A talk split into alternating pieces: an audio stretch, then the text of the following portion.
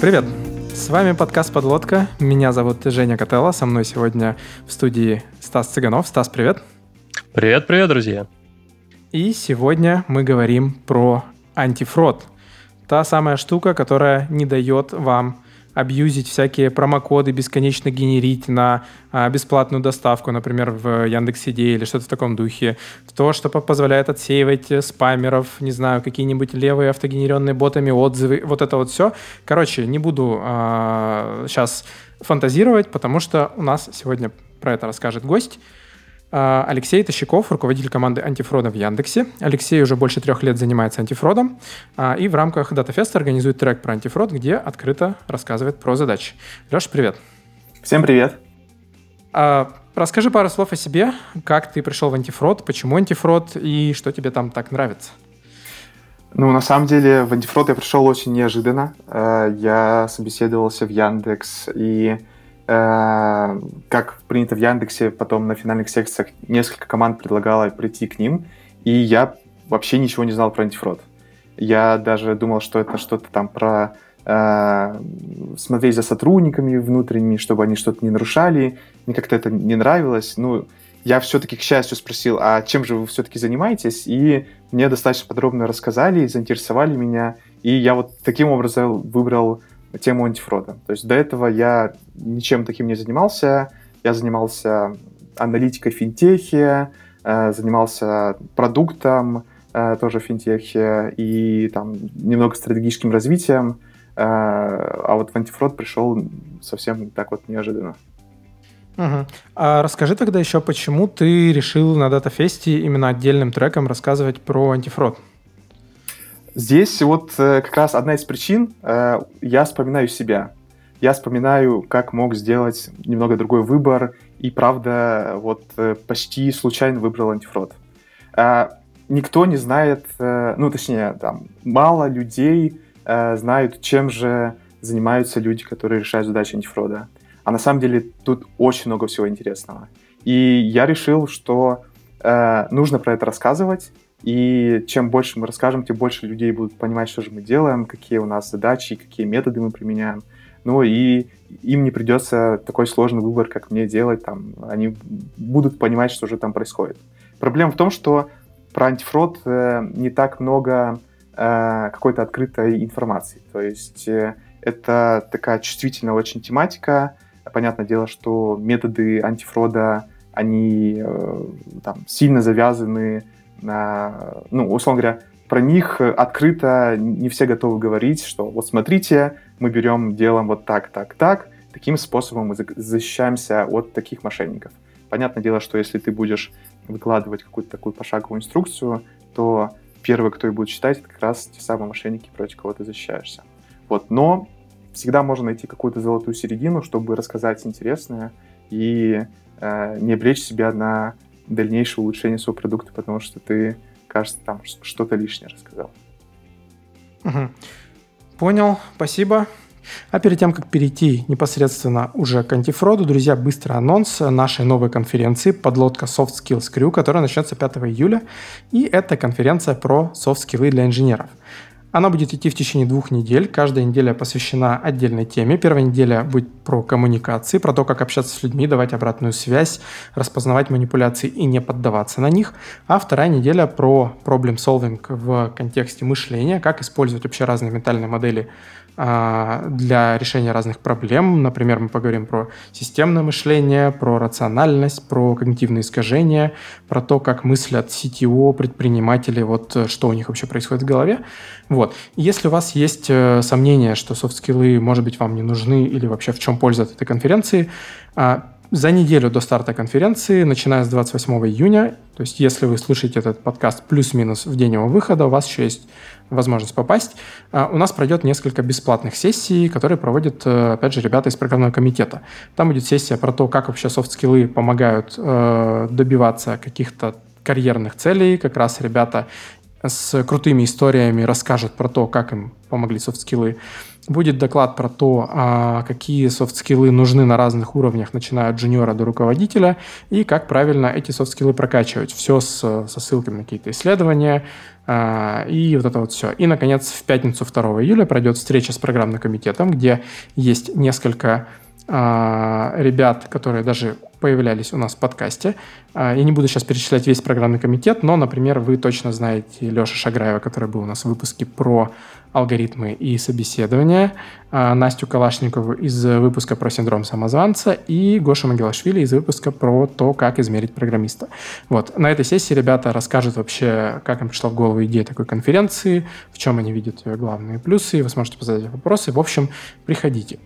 А, и традиционно не могло обойтись без промокода для наших слушателей, поэтому если вас заинтересовала конференция, переходите по ссылке в описании к этому выпуску и вводите промокод DDoS24. Почему DDoS24? Потому что сегодня у нас выпуск про антифрод, а потому DDoS, а почему 24? Потому что, а почему бы на самом деле и нет. И по этому промокоду вы получите скидку на билет. А, итак, еще раз напомню, а, подлодка Soft Skills Crew стартуем 5 июля, и по промокоду для вас скидка. А мы переходим к нашему выпуску. Собственно, чтобы поговорить про то, что такое антифрод, я предлагаю начать с того, чтобы определиться, что же такое фрод. И вот э, здесь, э, не знаю, я бы начал сначала с нас. А, не знаю, Стас, давай я тебя помучу немного. Вот как ты себе представляешь, что такое э, антифрод и что такое фрод, с которым этот антифрод борется? А, блин, я, я был бы классным а, ведущим, если бы я подготовился и узнал бы значение, ну, там, фрод, я не знаю, это с французского или с какого-то, этимологии, короче, слова, и там выдал бы просто, как из Википедии. Короче, а, фрод — это что-то плохое. Что-то плохое, что делают а, там пользователи или какие-то злоумышленники с нашим сервисом. И мне кажется, то, что, ну, я вот по крайней мере, у себя в голове классифицирую, наверное, фрод по каким-то там таким вот категориям. Первое, это, наверное, фрод против нашей бизнес-логики, когда условно пользователь, используя там стандартные там, формочки и все остальное, что у нас есть, а, каким-то образом пытается обмануть сервис.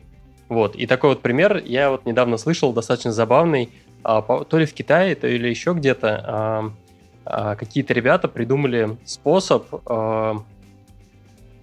там была какая-то фрод с промокодами. Когда KFC выдавал промокоды, после этого они а, по этим промокодам получали курицу, курицу перепродавали, а промокод возвращали и говорили, ну, типа, то, что он то ли не сработал, то ли еще что-то. В итоге у них на руках оказывался и промокод, и курочка. И за счет этого они там провернули какое-то бесконечное количество а, денег, в общем, заработали со всего этого.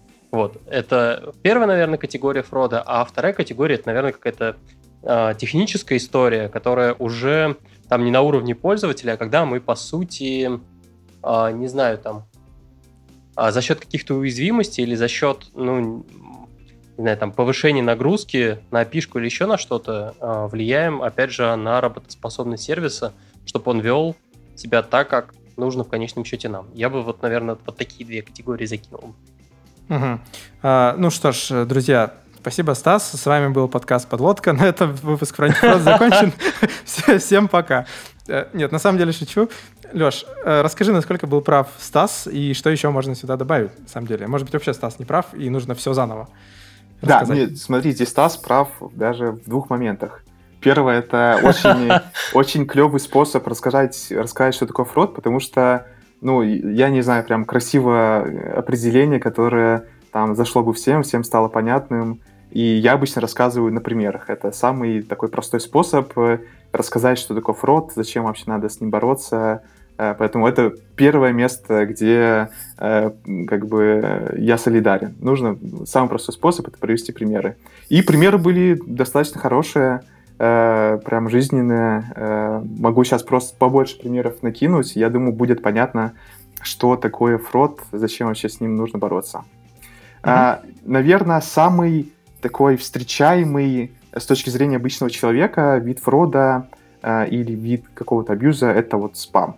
Это то, с чем сталкивались наверняка все. Все знают, что такое спам. Э, исторически он был в почте, потом у нас появились различные мессенджеры, либо сервисы, где э, люди могут писать какие-то посты, комментарии, и на самом деле, как только в сервисе становится много пользователей, туда сразу хотят прийти спамеры. Э, и спам — это вот такой самый прозрачный пример фрода. Понятно, зачем с ним нужно бороться. Людям, пользователям неприятно пользоваться твоим сервисом, если там будет один сплошной спам. Ты просто не будешь находить там тот вид контента, который тебе хотелось бы. А вот. А еще спам может э, э, быть таким, с неким дополнением в виде какого-нибудь фишинга, когда тебя пытаются вообще обмануть, э, не знаю, сказать, что э, давай, кто-то пытается там твой аккаунт взломать, мы срочно тебе сейчас решим поменять пароль, вот, переходи по этой ссылке, на всякий случай введи там свой старый логин, пароль, потом введи новый или еще что-нибудь. То есть э, здесь еще может быть не просто там неприятное пользователю что-то, а еще прямая, вид, прямо, прямая угроза э, там, для денег пользователя, либо э, угон его аккаунта.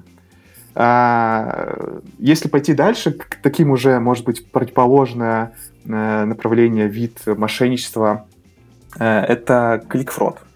Ну, наверное, вот с этим мало кто сталкивается в своем жизненном опыте. Э, в чем здесь мотивация фродеров и в чем суть мошенничества? Давайте представим, что у нас есть, э, например, какой-нибудь сервис, ну, какой-нибудь рекламный сервис, и там мы, ну, есть рекламодатели, которые платят деньги за какие-то события. Это может быть какое-то конкретное действие, или это может быть там просто показ, клик, в принципе, не так важно. И, ну, там, к сожалению, э, там, бизнес так устроен, что иногда у людей возникает мотивация навредить конкуренту. То есть э, попробовать скликать, условно говоря, его рекламный бюджет э, так, чтобы он потратил свои деньги на рекламу, он э, ушел вообще из э, рекламной там выдачи, э, он не получит клиентов, будет там обидно. К сожалению, э, такие мотивации иногда есть, и э, такой вид фрода может, может присутствовать. А, также в рекламных э, сетях иногда есть партнерская программа, когда, ну, например, ты можешь сказать, вот у меня есть э, какая-нибудь площадка, например, сайт, и давайте я на своем сайте буду показывать вашу рекламу, Uh-huh. Не буду общаться с, с рекламодателями напрямую, а, вы просто будете говорить, там, чью рекламу показывать, я буду ее показывать. И понятное дело, что вот рекламная сеть платит э, часть доходов от рекламодателя этому партнеру. Вот здесь уже мотивация намного э, прямолинейная, заработать денег. То есть не как-то там навредить кому-то, а просто заработать денег себе, попробовать обмануть вот эту рекламную сеть, э, сделать вид, что на самом деле это кликали, например, не какие-то роботы, это были настоящие пользователи, и чтобы тебе выплатили там твою долю от рекламных доходов. Вот, ну, mm-hmm. в обоих случаях, к счастью, э, в крупных рекламных сетях есть команды антифрода, которые как раз от этого защищают, э, и рекламодатели платят э, деньги за реальное событие. Вот. То есть в целом на, на, на этих двух э, примерах можно уже попробовать э, сформировать какое-то первое определение с чем борется антифрод. То есть это какая-то mm-hmm. внешняя мошенническая деятельность, э, и антифрод защищает либо наших пользователей этого сервиса, либо сам сервис, либо наших партнеров, которые могут быть э, партнерами в нашем бизнесе. То есть это какая-то плохая внешняя деятельность, и нам нужно защитить э, от нее сервис пользователя либо, либо партнера. Вот. Uh-huh. Хороший пример вот как раз с, с программами э, лояльностями, промокодами и со всем этим. Здесь вот э, уже не, не, не совсем такой очевидный э, момент э, с когда с какого, начиная с какого момента ты э, уже становишься плохим, а когда еще там приемлемо. Не знаю, например, э, есть программа лояльности, где каждому новому пользователю дают э, промокод, не знаю, либо скидку, там, 50% на первый заказ, либо там на 1000 рублей промокод. Вот если э, два пользователя, ну, там, ты взял, например, зарегистрировал два аккаунта, то есть это уже плохо, или это все-таки еще, ну, нормально.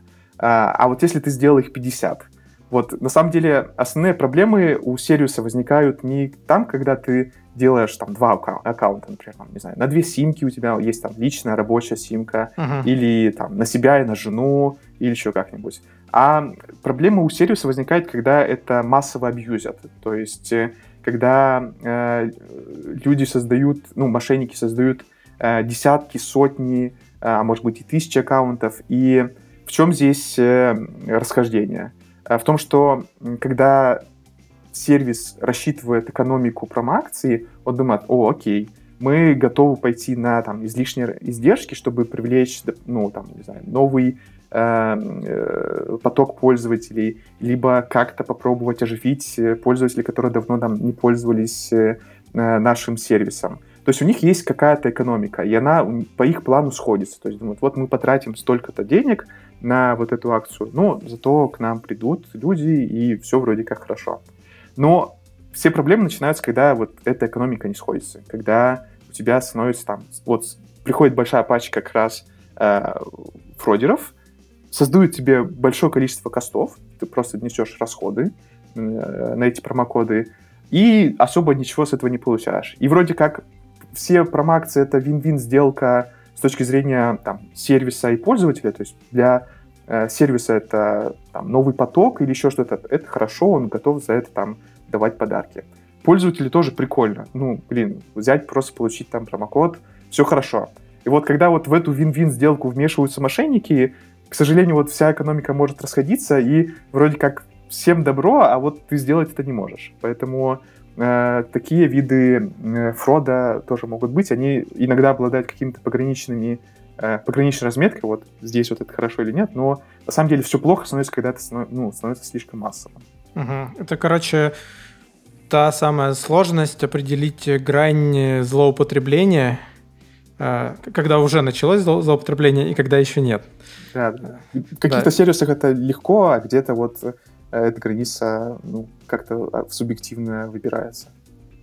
Ну, а мне кажется, ну, а разве это не является... Ну, то есть, мне кажется, надо идти не от того, сколько мы денег потратили, потому что, в принципе, обычная рекламная кампания, она может быть минус. Это не значит то, что все, кто в ней поучаствовал, фродеры, потому что они, ну, без штанов условно оставили того, кто ее организовал. Это скорее про то, как было задумано by design. То есть мне кажется, то, что фродером можно считать, ну, то есть тут надо ввести, наверное, степени фродеровости а, уже со второго аккаунта, потому что ты в явном виде понимаешь, что там написано для новых пользователей. Если ты пользователь, э, который уже давно им пользовался и заводишь еще один аккаунт, ну, ты пытаешься обмануть, э, как это, задумку. И здесь э, кто-то может сказать достаточно прагматично о том, что так это проблема сервиса, типа. Это сервис тогда должен придумать, как сделать так, чтобы мне самому было невыгодно брать и заводить этот аккаунт. Второй, он должен, значит, получать еще какую-то дополнительную ценность от меня, а не просто иметь возможность клепать сколько угодно аккаунт. Но здесь я все-таки считаю то, что фродер со второго уже аккаунта. Ты не прощаешь ничего, да? Я просто ну, думал, что как раз тут э, можно и такое определение вводить, но ведь э, смысл в том, на каком масштабе есть смысл начинать вкладываться в то, чтобы бороться с этим. То есть, если э, ситуация с одним дополнительным аккаунтом, скорее всего, будет очень сильно перекликаться с очень бытовыми кейсами, когда на самом деле у тебя второй аккаунт это не твой, а твоей жены, подруги, друга или там кого угодно, и ты никак не отличишь, что это на самом деле не человек, который просто захотел заабьюзить схему и завести себе второй такой аккаунт и тоже его использовать. А вот когда становится уже много, масштаб разрастается, тогда есть смысл бороться. Вот у меня в голове такая картинка была. Да. Ну, здесь вот как раз э, прелесть мира антифрода. Вот, э, ну, смотри, если говорить про вот два аккаунта, окей, э, мы, давай представим себе, можем, в принципе, и решить проблему с двумя аккаунтами. Но э, и прям идеального решения у нас может не быть. У нас может быть решение, которое там э, работает в большинстве случаев, и очень-очень-очень редко мы можем случайно кого-нибудь задеть. И вот здесь вот хорошее, на самом деле, сочетание продукта и самого антифрода, чтобы вместе понять, а, условно говоря, какая ценность фалсов. То есть, правда ли нам э, вот пользователи с двумя аккаунтами приносят столько много там боли, э, готовы ли мы на, на редкие фалсы с обычными пользователями, чтобы постараться закрыть эту проблему. Или же эта проблема не так критична, и нам там ценнее случайно кого-то не задеть, э, там, не обвинить в нарушении правил программы лояльности, когда он на самом деле ничего не нарушал. И нам вот лучше побороться только самыми там крупными. То есть здесь э, как раз много еще таких вводных нужно к этой задаче добавить, чтобы понять, как ее решать. Э, понять uh-huh. конкретно там сервис, конкретно программу лояльности, в чем она состоит, и для разных решений у тебя могут быть просто разные подходы. Угу. Окей, Тут у меня еще, наверное, вопрос про такой всем довольно известный бытовой кейс. Вот можно ли при таком раскладе считать фродом а, там DDoS какой-нибудь, DDoS-атаки обычные? Да, ну DDoS, э, мне кажется, что это там явный пример э, точно целенаправленной атаки на конкретный сервис. Э, и это здесь, мне кажется, не, не существует какой-то там серой зоны, белой зоны. Это правда точно зло. Вот единственное, что Здесь бывает иногда, э, там, думаю, что это DDoS, а это просто кто-то где-то случайно что-то там, трафик не, расч- не рассчитал, как-то не так э, направил, и вот у тебя э, пришло много запросов, и сервис у тебя от этого упал. Вот, э, иногда э, это может происходить там случайно. То есть э, люди, которые стали, э, как сказать, э, ответственными за этот трафик, который положил там твой сервис, э, ни, никаким злым умыслом не обладали, и это вот просто там неудачно э, выкатившийся какой-то релиз или там какой-то костыль, который где-то там лежал и вовремя там, ну, короче, упал и что-то перестало работать.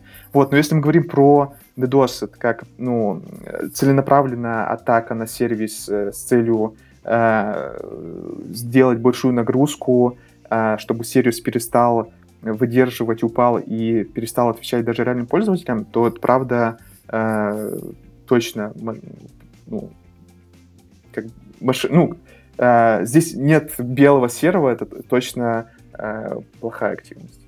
Угу. И тогда позвольте мне сделать небольшую минутку интерактивчика и спросить Стаса. Стас, представь себе ситуацию на нашем сайте э, подлодка.io, э, все, короче, лежит, нас задедосили. У тебя две минуты на принятие решения, твои действия. Ну смотри, я начну с того, чтобы тщательно обследую логику своего продукта, проверю контроль версии программного обеспечения, послежу за доступом к сетевым службам, проконтролирую панель администратора, сканирую системы, ну и так далее по списку. А ты ожидал, что я какую-нибудь фигню скажу, да? Э, лови, лови бюрократа. Я на самом деле хотел предложить тебе обратить внимание на самом деле на э, нашего партнера Selectel. Э, мало того, что у них, в принципе, на их облачной инфраструктуре можно полностью развернуть весь твой сервис, например, наш сайт можно было туда при перевести как вариант. И кроме этого, там на самом деле есть даже и сетевые сервисы, например, там есть в том числе и защита от DDoS.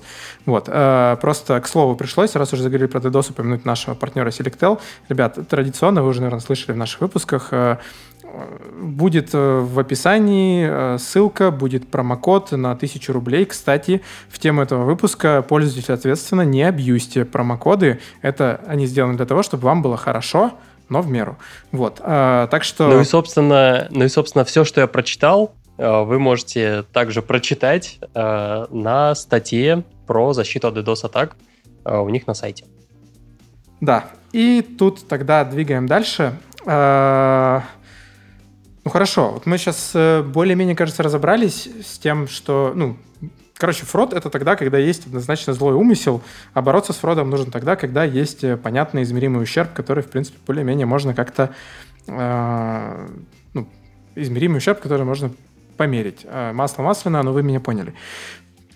Не знаю, еще есть какие-то неочевидные кейсы, может быть, про которые не все знают или не все думают, но про которые, может, интересно было бы поговорить? А, ну, например, э, если говорить про что-то похожее на DDoS, то есть такое направление, как парсинг. А, ну, можно это не назвать там каким-то видом мошенничества. В принципе, парсинг сам по себе такой термин устоявшийся. А, и, и некоторые сервисы хотят защищаться от парсинга. То есть у них может быть разная мотивация, но в целом иногда люди, ну, сервисы не готовы отдавать там те данные массово парсерам. Какие uh-huh. здесь вообще могут быть мотивации? Первое, она на самом деле тоже связана с надежностью, то есть иногда парсеры могут ну, настолько сильно хотеть получить информацию с твоего сайта, что это может быть, быть похожим на DDoS. То есть нагрузка от парсеров может быть э, высокой, и это, понятное дело, угроза надежности, это, понятно, дополнительное железо, которое стоит денег, и в целом, ну, зачем мы вроде как сервис делаем для э, людей, а не для каких-то роботов, которые хотят получать информацию. Вот. Зачастую, кстати, бывает у сервисов вообще валидные способы получать там аналогичную информацию через различные там API, ручки, либо какие-то другие решения, там, возможно, через выгрузки. А, и вторая мотивация — это а, защита информации. Ну, не знаю, если у тебя есть э, какой-то сервис, где э, люди могут указывать, например, свои контакты, ты не хочешь, чтобы э, эти контакты куда-то утекали или твоих пользователей беспокоили лишними звонками. Вот, ты хочешь защищать э, их данные от парсеров. Это тоже может быть хорошим, хорошим мотивом, чтобы сделать э, защиту от таких роботов, которые просто проходятся по сервису и парсят э, всю информацию. Угу. А у меня вопрос.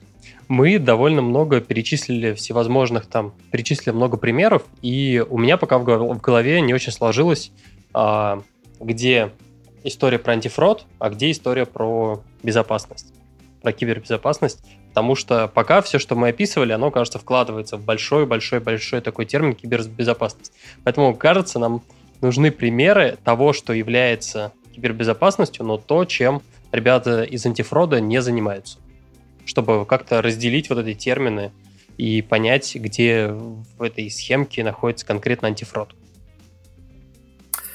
Хороший вопрос потому что э, вот прям каких-то четких делений, вот, смотрите, вот этим занимаются коллеги из информационной безопасности, мы сюда больше не будем лезть, а вот этим уже занимается там антифрод. А еще есть антиспам, команда безопасности, security team э, или анти там еще что-нибудь. На самом деле, даже название, вот мы говорим антифрод, но в разных компаниях, в разных командах это все разные названия. И э, просто, ну, например, мне там при, привычнее говорить про антифрод. А, но все же можно разделить на какие-то вещи про информационную безопасность и про антифрод. А, это, я повторюсь, на самом деле никакое нечеткое деление, это просто одна из возможных э, э, какое-то разделение зон ответственности. То есть, когда мы говорим про антифрод, это про э, защиту э, пользователей продукта твоего, защиту самого продукта э, его там целостности и защиту твоих партнеров, э, когда мы говорим про информационную безопасность, то это скорее защита э, продукта немного с другой стороны. Э, ну, инфраструктурной. Да, инфраструктурной, чтобы просто не залезли и внутри все как-то не поломали, чтобы не стащили данные, данные не, не просто каким-то парсингом, а просто зайдя и скачав какую-то Э, не знаю, базу, которую ты у себя вроде как хранишь, но они каким-то образом получили доступ. Может быть, про какие-то особенности э, там контроля доступов э, сотрудников, чтобы сотрудники э, имели доступ только там к э, нужному набору данных для их работы. Э, то есть чуть-чуть просто с другой стороны, но тоже про защиту сервиса. Вот, ну я повторюсь, что это вот просто какое-то там мое представление разделения, оно часто на самом деле это смесь команд, которая просто э, в одной большой команде занимаются и теми, и теми задачами. Может быть, это разделение. Угу. Окей. Кстати, сейчас, когда говорили про парсеры, э, меня это унесло в далекий 2013 год, когда э, я занимался этим грязным делом. Ну ладно, скажем так, под запись скажу, что просто рядом стоял, смотрел, как ребята другие писали парсеры сайтов объявлений. А, интересная, конечно, работа, но действительно некоторые, некоторые сервисы очень сильно вставляли палки в колеса, нифига не давали парсить себя. Респект. Еще 10 лет назад практически это было. А, окей, у меня тогда еще вот такой вопрос был про э, про, про фрод, про его сущность. Вот э, можно легко себе представить э, фрод с понятной бытовой целью, там, не знаю, допустим, э, условный водитель условного сервиса такси может захотеть э, подменить себе геолокацию, что, в принципе, делается несложно, чтобы там пораньше написать, что он уже прибыл в точку и ждет клиента, ему начало капать денежка за там, ожидание, например, если клиент внезапно окажется не готов. Ну, что-нибудь в таком духе. И, в принципе, э, это делается легко, это делается с понятной целью. Вот а потом садятся крутые ребята-антифродеры, пишут какую-нибудь штуку, которая не дает больше хитрому таксисту так поступать. А, и Тут уже в дело может включиться человек, э, обладающий не просто бытовыми знаниями, а человек, который целенаправленно будет обходить антифрод. Вот можешь рассказать в, в, в мире фрода, как много таких именно злоумышленников, именно вот этих кибер, кибератакующих хакеров, не знаю, как их можно назвать, которые прям сидят и колупают вот то, что делают команды там, безопасников, антифродеров, антиспамеров и так далее.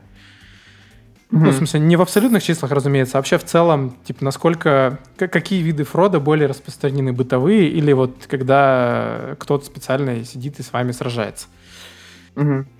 Ну, на самом деле, если говорить про там взрослый сервис, э, который уже большой, там занимает большую, ну, какую-то существенную долю на рынке, э, то, конечно, в первую очередь э, он имеет дело как раз с какими-то более профессиональными людьми на той стороне, мошенниками. Вот, если говорить там про э, начинающий какой-то сервис, то, возможно, это как раз вот такой какой-то бытовой. Но э, это такая история, которая может э, развиваться, то есть э, без проблем это может быть вначале каким-то таким бытовым, э, ты просто берешь сам что-то там накликал, как-то настроил, попробовал, э, там, может быть, у тебя там неделю это заработало, потом взяли эту дырку, закрыли. Потом э, может пройти такая некая эволюция решений. Э, кто-то грамотный IT-специалист, например, поймет, что, о, это вроде как такой прикольный рынок, и, может быть, э, давай я вот этим курьерам попробую что-нибудь написать дополнительное, там как-нибудь приложение чуть другое поставим, попробуем еще что-нибудь сделать, и, не знаю, например, будет его продавать этим курьерам. То есть его схема монетизации это будет просто в такой некой продажи решения, а вот курьеры уже будут не простым каким-то накликиванием пользоваться, пытаться обойти систему, а пользоваться там специальным написанным каким-то программным обеспечением. То есть, э, может быть, здесь пройти такая эволюция от каких-то простых видов нарушений к вот, сложным и э, профессиональным. Вот. Вообще, в целом, если говорить про э, там, э, фродеров, мошенников, вот, то это зачастую сильные IT-специалисты могут быть, э, которые просто там в какой-то момент времени немного не туда свернули. Э, они не то, что это там, там школьники, которые по вечерам что-то могут воять, это могут быть э, команды, которые там работают по agile, с планированием, там в офисе, э, не знаю, они могут вкладывать много ресурсов там на развитие какого-нибудь ПО, там, ну, как в любом стартапе, это может потом в конце обломаться. Там вложили год э, там, разработки семи э, человек в какой-нибудь ПО, потом так попытались запуститься там, ну, обломались. Ну, как в любом стартапе. То есть, в целом, на той стороне э, есть сильные специалисты. К сожалению, они там, там, они здесь, но э, некоторые решения, которые пишутся, правда, они там, ну, крутые, вот. Э, потом спустя время посмотришь, ну, молодцы ребята, написали такую штуковину. Ну, к сожалению, жалко, что там это может не взлететь, но э, иногда это прям сильно хорошее решение. Слушай, ты так прям рассказываешь и про ПО, и про команды, как будто, ну не то чтобы ты прям там сидел э, в этой команде, но расскажи, э, расскажи о том, откуда вы вообще получаете инфу про, э, ну собственно, не знаю, там ПО, Негодяев. которое создается. Да-да-да. Ну и про ПО в частности. А, ну, на самом деле э, есть разные подходы, но иногда надо особо даже там не надо далеко идти. Я вот сейчас вот небольшой как бы издалека начну.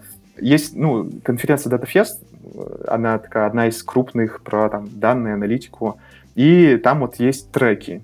Вот я второй год э, э, в рамках DataFest организую трек про антифрод, где Э, разные команды, разные компании приходят и рассказывают про свои задачи.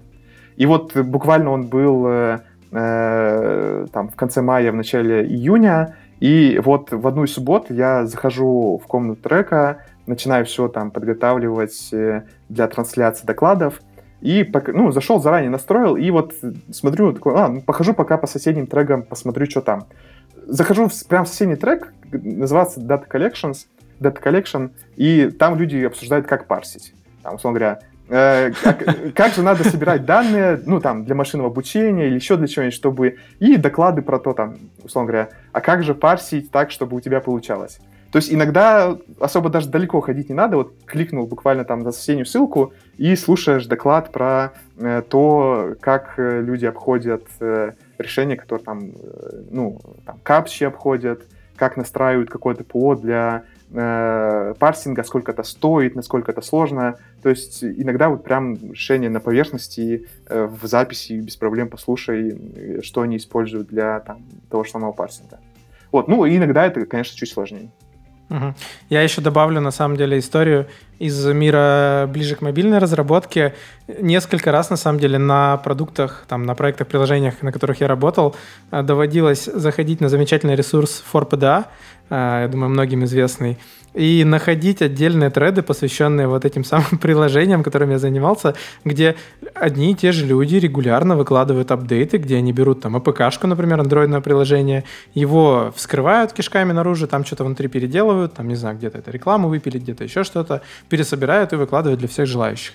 То есть тут э, не то, что там нужно кого-то искать. Люди целенаправленно, у них процесс выстроенный, у них релизы регулярные.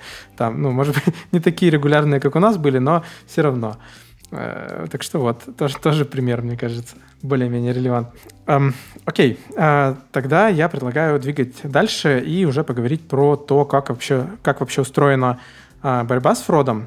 И здесь мне хочется, опять же, сначала провести такой водораздел, а, понять, действительно ли это две такие разные техники, как, как у меня это в голове лежит. Вот я себе представляю так, что можно что-то запилить, э, потом спустя какое-то время случайно узнать, что люди это абьюзят, там, не знаю, промокоды, все что угодно, что-то еще, и сесть на это реактивно реагировать. То есть писать какие-то системы, которые как-то от этого защищают, там, не знаю, по запросам, как-нибудь на юзер-агент смотрят, какие-то запросы фильтруют, что-нибудь еще, вот все что угодно.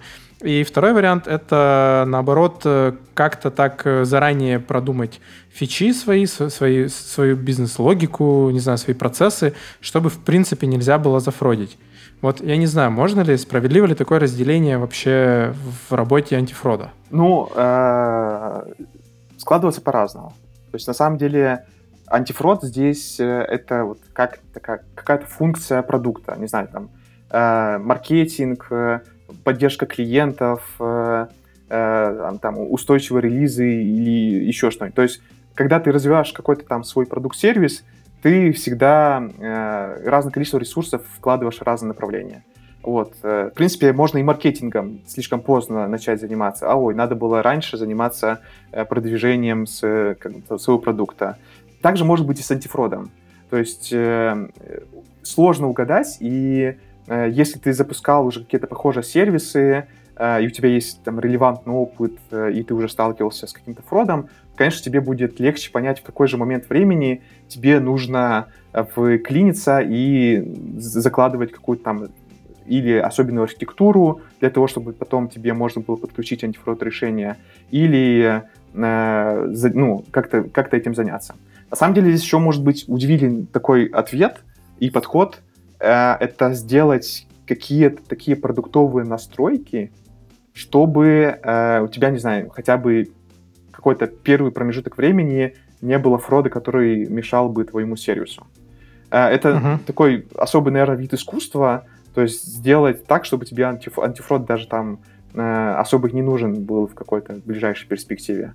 Вот, это сложно, но, в принципе, возможно. Э, ну, не знаю, например, э, у тебя есть какой-нибудь э, э, небольшой стартап, и ты просто хочешь проверить гипотезу.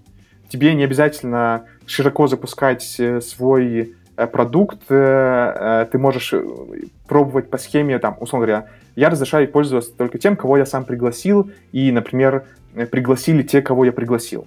То есть ты заранее ограничиваешь список людей, которые будут пользоваться каким-то твоим сервисом.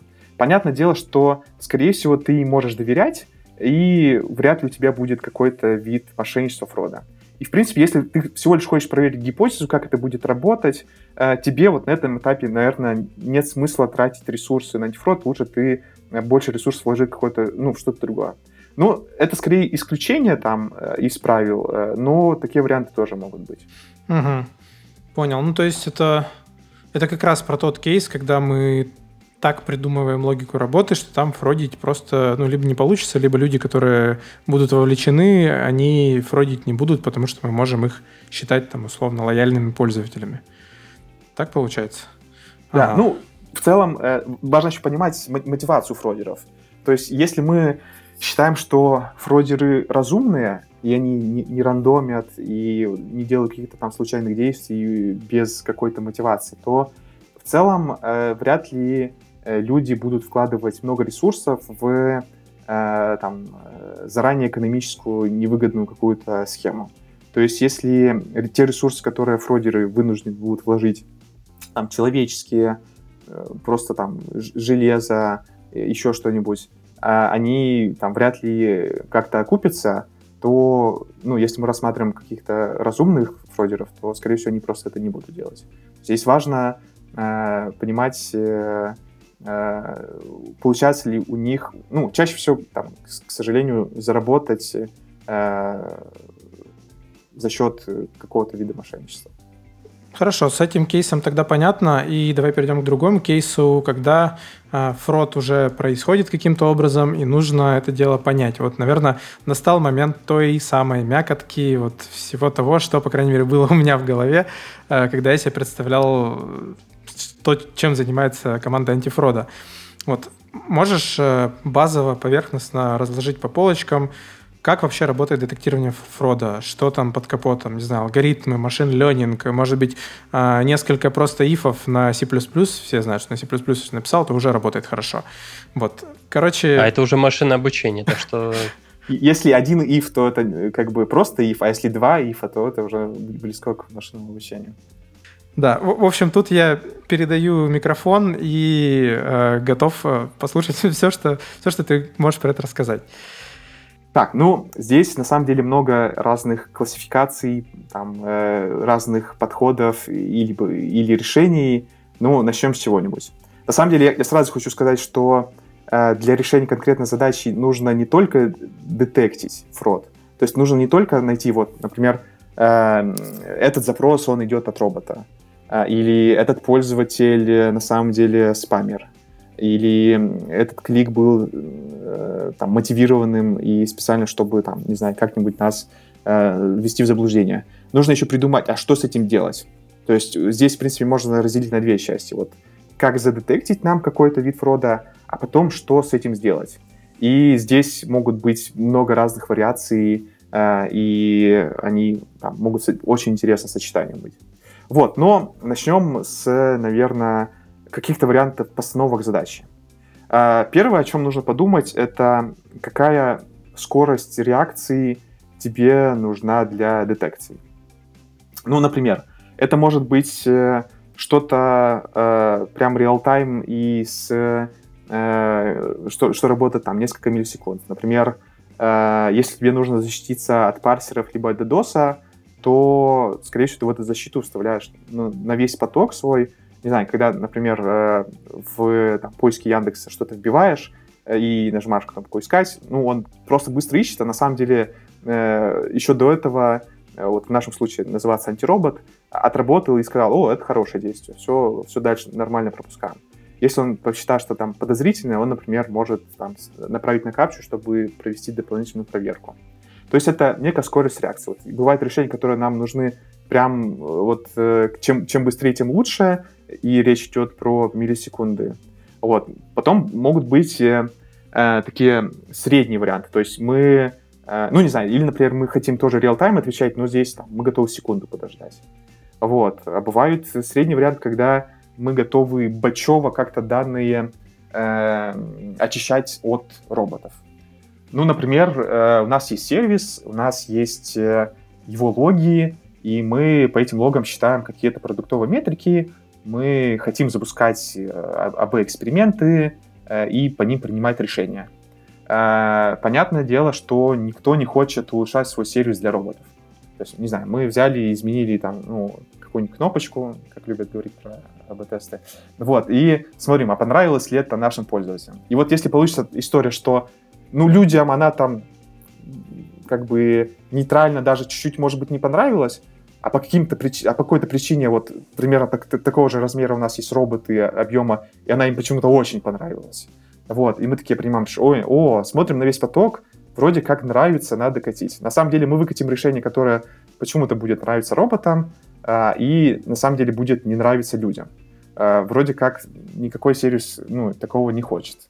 Вот, а, и у нас, ну, например, может быть задача очистки логов от роботов, чтобы мы... Это для разных целей, чтобы метрики корректно считать, чтобы можно было э, об эксперименты проводить. Ну, но, может быть, какие-то факторы мы хотим строить, и потом на основе их какие-то э, решения принимать. Но в целом здесь вроде как реал-тайм нам не так важно.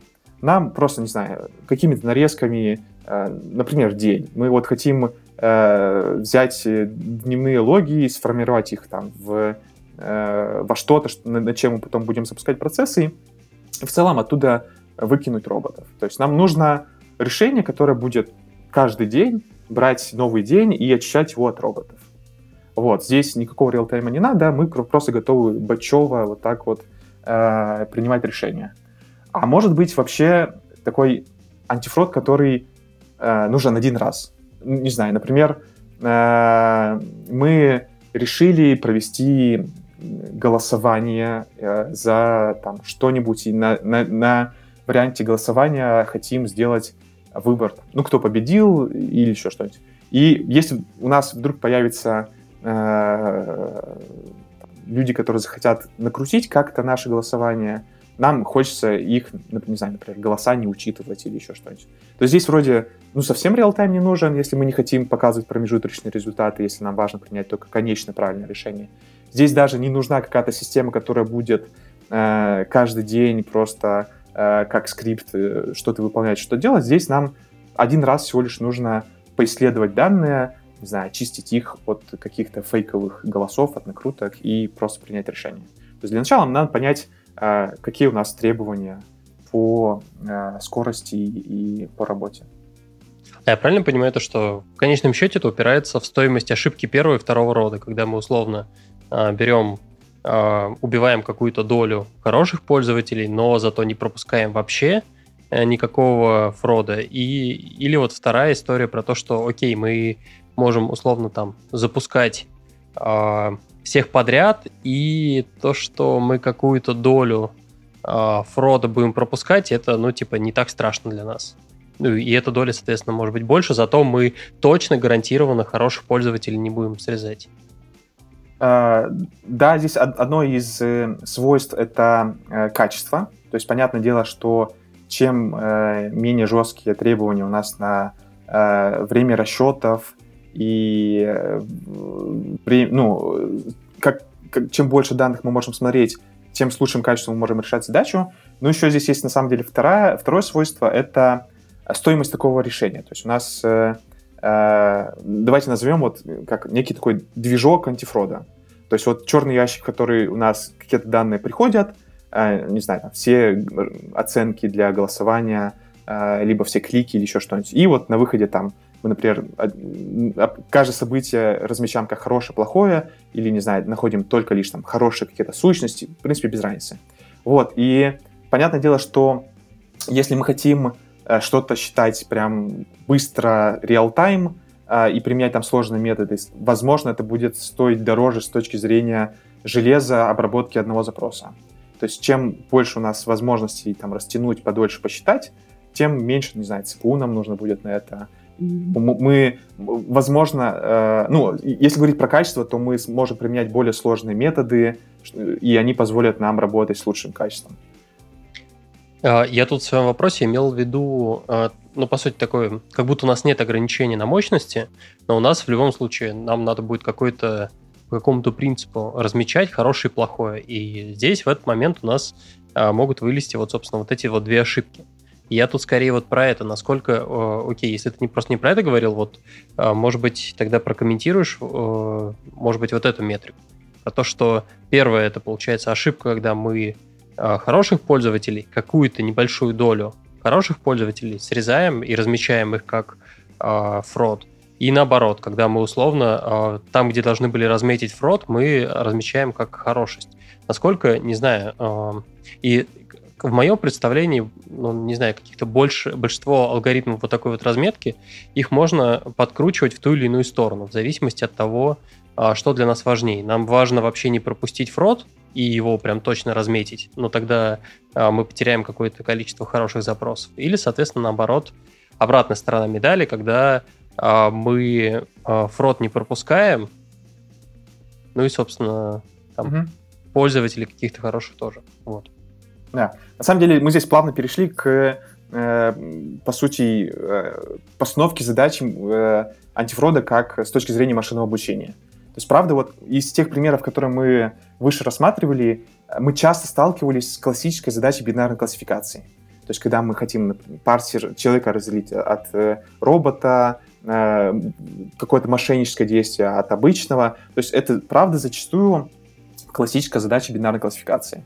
Вот, э, если вспомнить, там, как ее можно решать, ну, вот представьте, что у нас вот этот черный ящик просто на каждое событие выдает э, какой-то вердикт, э, не знаю, там, от нуля до единицы. И мы, правда, где-то выбираем порог, начиная с которого мы считаем событие плохим, что-то с этим делаем. Ну и если там меньше такого порода, это все хорошее и нормально. На самом деле здесь могут быть разные градации, и, как вот говорил, что одно дело задетектить фрод, другое дело это принять решение, что с ним делать. То есть здесь у нас, в принципе, могут быть даже разные какие-то градации. То есть вот совсем хороший, ну, все, все понятно, как бы здесь ничего делать не надо. Э, подозрительный, э, очень подозрительный, ну, сто процентов это плохое, здесь даже как бы нечего обсуждать. Вот, и у нас могут быть даже разные меры воздействия на э, разные э, уверенности в том, что происходит. Как выбирать э, некий баланс ошибки первого рода и второго? То есть нам, правда, нужно выбрать какой-то порог, и мы получим э, там, классическую э, точность, полноту. Вот. Но на самом деле я больше люблю говорить про метрику True Negative Rate, Э, то есть если мы берем, э, у нас э, задача бинарной классификации, мы размечаем ноликами людей хорошее, и мы размечаем единичками фрод, то есть то, что мы хотим найти. А, и что будет показывать рекол, полнота? Это какую долю от всего фрода мы нашим методом задетектили. Что будет показывать True Negative Rate? Он будет показывать, вот у нас есть весь поток ноликов, и какую же долю вот этих ноликов мы оставили в ноликах. Вот, то есть Precision у нас будет показывать э, некие фолсы нашей разметки, но часто э, ну, у нас э, сильно смещены нолики единички. То есть у нас могут быть э, сервисы, где очень мало единичек. И понятное дело, что э, здесь вот как, как переводить Precision в э, конкретное измерение, а сколько же людей пострадало, там чуть-чуть сложнее. Вот, поэтому лучше считать полноту, то есть какую долю фрода мы нашли, и вот true negative rate это, то есть сколько людей мы э, вот не задели и оставили, как бы с ними все хорошо. Вот, а как выбирать э, э, порог, это, правда, непростая задача. Ну, давай приведу на примере э, капчи. Э, что такое капча? Это способ провалидировать, э, э, являешься ли ты там, человеком или роботом. То есть э, у нас есть э, real-time решение, ну, в нашем случае называется антиробот, который прям ну, очень быстро говорит, что о, это выглядит как подозрительный. И после, э, то есть в реал-тайме решаться задачи бинарной классификации, там э, модель э, принимает решение и начиная с какого-то порога говорит, что вот он уже подозрительный. А, и дальше мы пользователя направляем на капчу, а, и мы снова решаем задачу бинарной классификации. А, вот, но здесь у нас уже чуть-чуть другие вводные, у нас и больше данных, и у нас не такие жесткие требования на время реакции, у нас сильно меньше поток, чем вот, э, если говорить про весь поток на сервис, мы только вот подозрительных туда отправили. И мы можем здесь применять там другие методы, но мы снова решаем задачу бинарной классификации. И вот э, для того, чтобы выбрать э, некий порог, э, э, начиная, ну, начиная с какого значения мы говорим, что это подозрительный запрос, нам нужно посмотреть, а, сколько же мы будем пропускать роботов, и будут ли эти роботы создавать э, риск надежности сервиса. А надежность сервиса это значит, что э, у тебя и пользователи э, могут пострадать, если сервисом что, ну, если сервис начнет не отвечать. Вот, или же у нас есть риск э, того, что Э, данные будут э, парсить и, ну, не знаю, опять же, например, там будут э, какие-то данные пользователя. И тебе надо как-то оценить некий дискомфорт пользователей от того, что они попали на капчу. На самом деле сложная очень задача.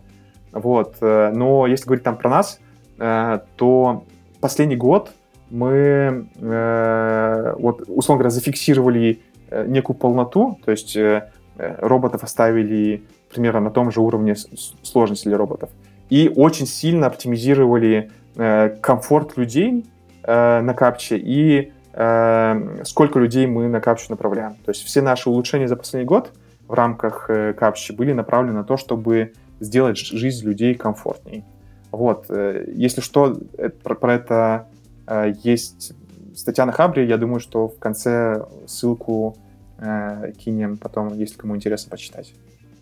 А, у меня вот такой вот вопрос. Ты вот рассказывал много про вот эти вот метрики, там, а, precision и все остальное, вот про комфорт пользователей в том числе, а вы их обсчитываете как? Я правильно понимаю, что у вас есть э, обучающая какая-то выборка, и условно вы на ней гоняете и смотрите, как вот алгоритм себя ведет, э, ой, не обучающая, а, а выборка именно для валидации. И вы вот на ней как раз проверяете, насколько, какие у вас показатели вот у конкретного там варианта алгоритма, или как? Угу. Ну, то есть... Угу. Прям попал, копнул в очень интересную тему с точки зрения антифрода, как э, там э, области, где э, работают методы машинного обучения, ну, в смысле, где применяются методы машинного обучения. И здесь вот прям есть такая особенность, что, э, ну, правда, когда ты решаешь задачу бинарной классификации, тебе, ну, во-первых, нужно на чем-то обучаться, потом на чем-то проверять качество своей модели, смотреть, что она там не, не поехала, не стала как-то себя неадекватно вести. И для этого, конечно же, тебе нужна разметка. То есть идеальный мир — это Э, ты на всем своем потоке знаешь э, реальную разметку и как должна была твоя модель сработать. Вот, если говорить про э, капчу, то здесь задача относительно решается легко относительно других э, э, видов антифродов. И у нас обычно постфактум, то есть когда событие произошло, ну, давайте представим себе, вот, помните, я говорил про разметку логов Э, не знаю, для потом расчета экспериментов или еще что-то. Uh-huh. Представим себе, что вот у нас есть сервис, э, э, на него есть, у нас, нам нужно в реал-тайме находить подозрительных пользователей, и у нас мы потом логи этого сервиса как-то очищаем. Вот, вот эту очистку можно, в принципе, использовать. Она тоже может быть не прям с идеальным качеством, но этого уже достаточно, чтобы ее использовать для обучения и для валидации вот этого реал-тайм антифрода. То есть у нас вот есть реал-тайм решение, и вот есть бачевое, которое, например, там раз в день э, все события размечают на хорошие, плохие. Вот, для вот этого реал-тайма нормально использовать э, разметку бачеву. А вот вопрос там, а, а, а что использовать для бачевой разметки? Вот эта уже задача уже как бы еще на уровень сложнее э, решается. То есть, э, да, правда, отвечая на то, да, правда, нам нужна разметка, и на ней нужно свои метрики считать и валидировать. И да, это очень такая специфичная, интересная задача с точки зрения антифрода. У нас, правда, относительно дорогая разметка. Она может быть дорогая с точки зрения и там, э, ну, просто даже человека часов, э, насколько сильно нужно быть э, аналитику или человеку, который занимается антифродом, в эту задачу вкладываться. Но это, правда, такая одна из интересных особенностей э, антифрода, вот, которая влечет за собой новые интересы задачи, э, не знаю, например, кучу методов про э, аномалии, какие-то кластеризации, либо еще что-нибудь. То есть, э, кому будет интересно, было несколько релевантных докладов в рамках датафеста про то, ну, например, от Яндекса про то, как э, там, нейронки кластеризации помогают нам в антифроде э, рекламы. Угу. А, а вот тут сейчас просто, чтобы я убедился, что я правильно понял, э, можем сейчас на другой кейс положить. Например, как раз кейс, э, когда роботы прокликивают рекламу. А, вот как э, здесь, ну, просто это же в реал-тайме происходит, и нам нужно, чем раньше мы это обнаружим, тем меньше по факту э, денег зря потратит рекламодатель. Вот как в таком случае, ну, это же нужно как-то обучиться на этом, то есть нужно взять исторические данные, где уже, типа, ну ладно, потратили уже деньги, ничего не поделаешь, зато хотя бы обучим наш ML, или как это вообще, угу. вот, вот подобная задача, например, решается? Смотри, если говорить про антифрод рекламы, то крупные рекламные сети э, возвращают деньги, если событие э, прошло фродовое. То mm-hmm. есть, э, если все же так случилось, и ты пропустил ну, какую-то долю фрода, то все крупные игроки просто берут и компенсируют эти деньги рекламодателям. То есть здесь в первую очередь интерес рекламодателя, ну, как бы э, рекламодатели это там, ну, партнеры, и, э, условно говоря, все издержки на себя берет вот рекламная сеть, рекламодатели получают компенсацию. Uh-huh. Вот здесь у меня, если говорить про разметку, есть очень интересный другой пример. Э, как раз говорю, разметка дорогая. Но если вспомнить там, не знаю, про виды фрода, э, и мы как первый назвали пример спам, все же скажут, блин, ну, чего ты говоришь, разметка дорогая? Вот в каждом почтовике есть кнопка спам и спам. Вот возьми, э, нажать, как бы событие, нажать на эту кнопку и просто обучись. Что ты нам рассказываешь, что у тебя дорогая разметка. Но вот здесь вот есть такой очень неожиданный эффект. Э, например, люди иногда пользуются кнопкой спам не для того, чтобы сообщить почтовому сервису, что это спам, а, не знаю, это просто удобная кнопка, чтобы удалить письмо. Или я не хочу больше получать эту рассылку. То есть это рассылка, на которую ты подписался, ну, может быть, там не заметил или еще что-то, но э, для тебя это просто удобное такое интер- решение в интерфейсе, чтобы избавиться от этого письма и надеяться, что там оно больше не придет. Вот, и, ну, вроде как тогда с фалсами с точки зрения, что мы пропустили какой-то спам, тут нужно чуть-чуть аккуратно работать.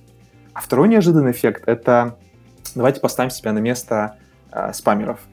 Э, они знают про существование такой кнопки. Думают, так, ну наверняка же они на этом обучаются. Ну, в принципе, и правда, это хороший сигнал, чтобы на нем обучаться. А давайте мы разошлем э, наше спамное сообщение себе же, контролируемым нашим аккаунтом. Потом в каждый из них зайдем и нажмем, что это не спам. А мало ли они дообучат свой алгоритм и будут наши письма в будущем называть не спамом. А может быть даже все уже текущие э, письма, которые попали в спам, может быть, перенесут во входящий, скажут, ну, столько жалоб поступило, наверное, мы ошиблись, наверное, это все-таки там не спам.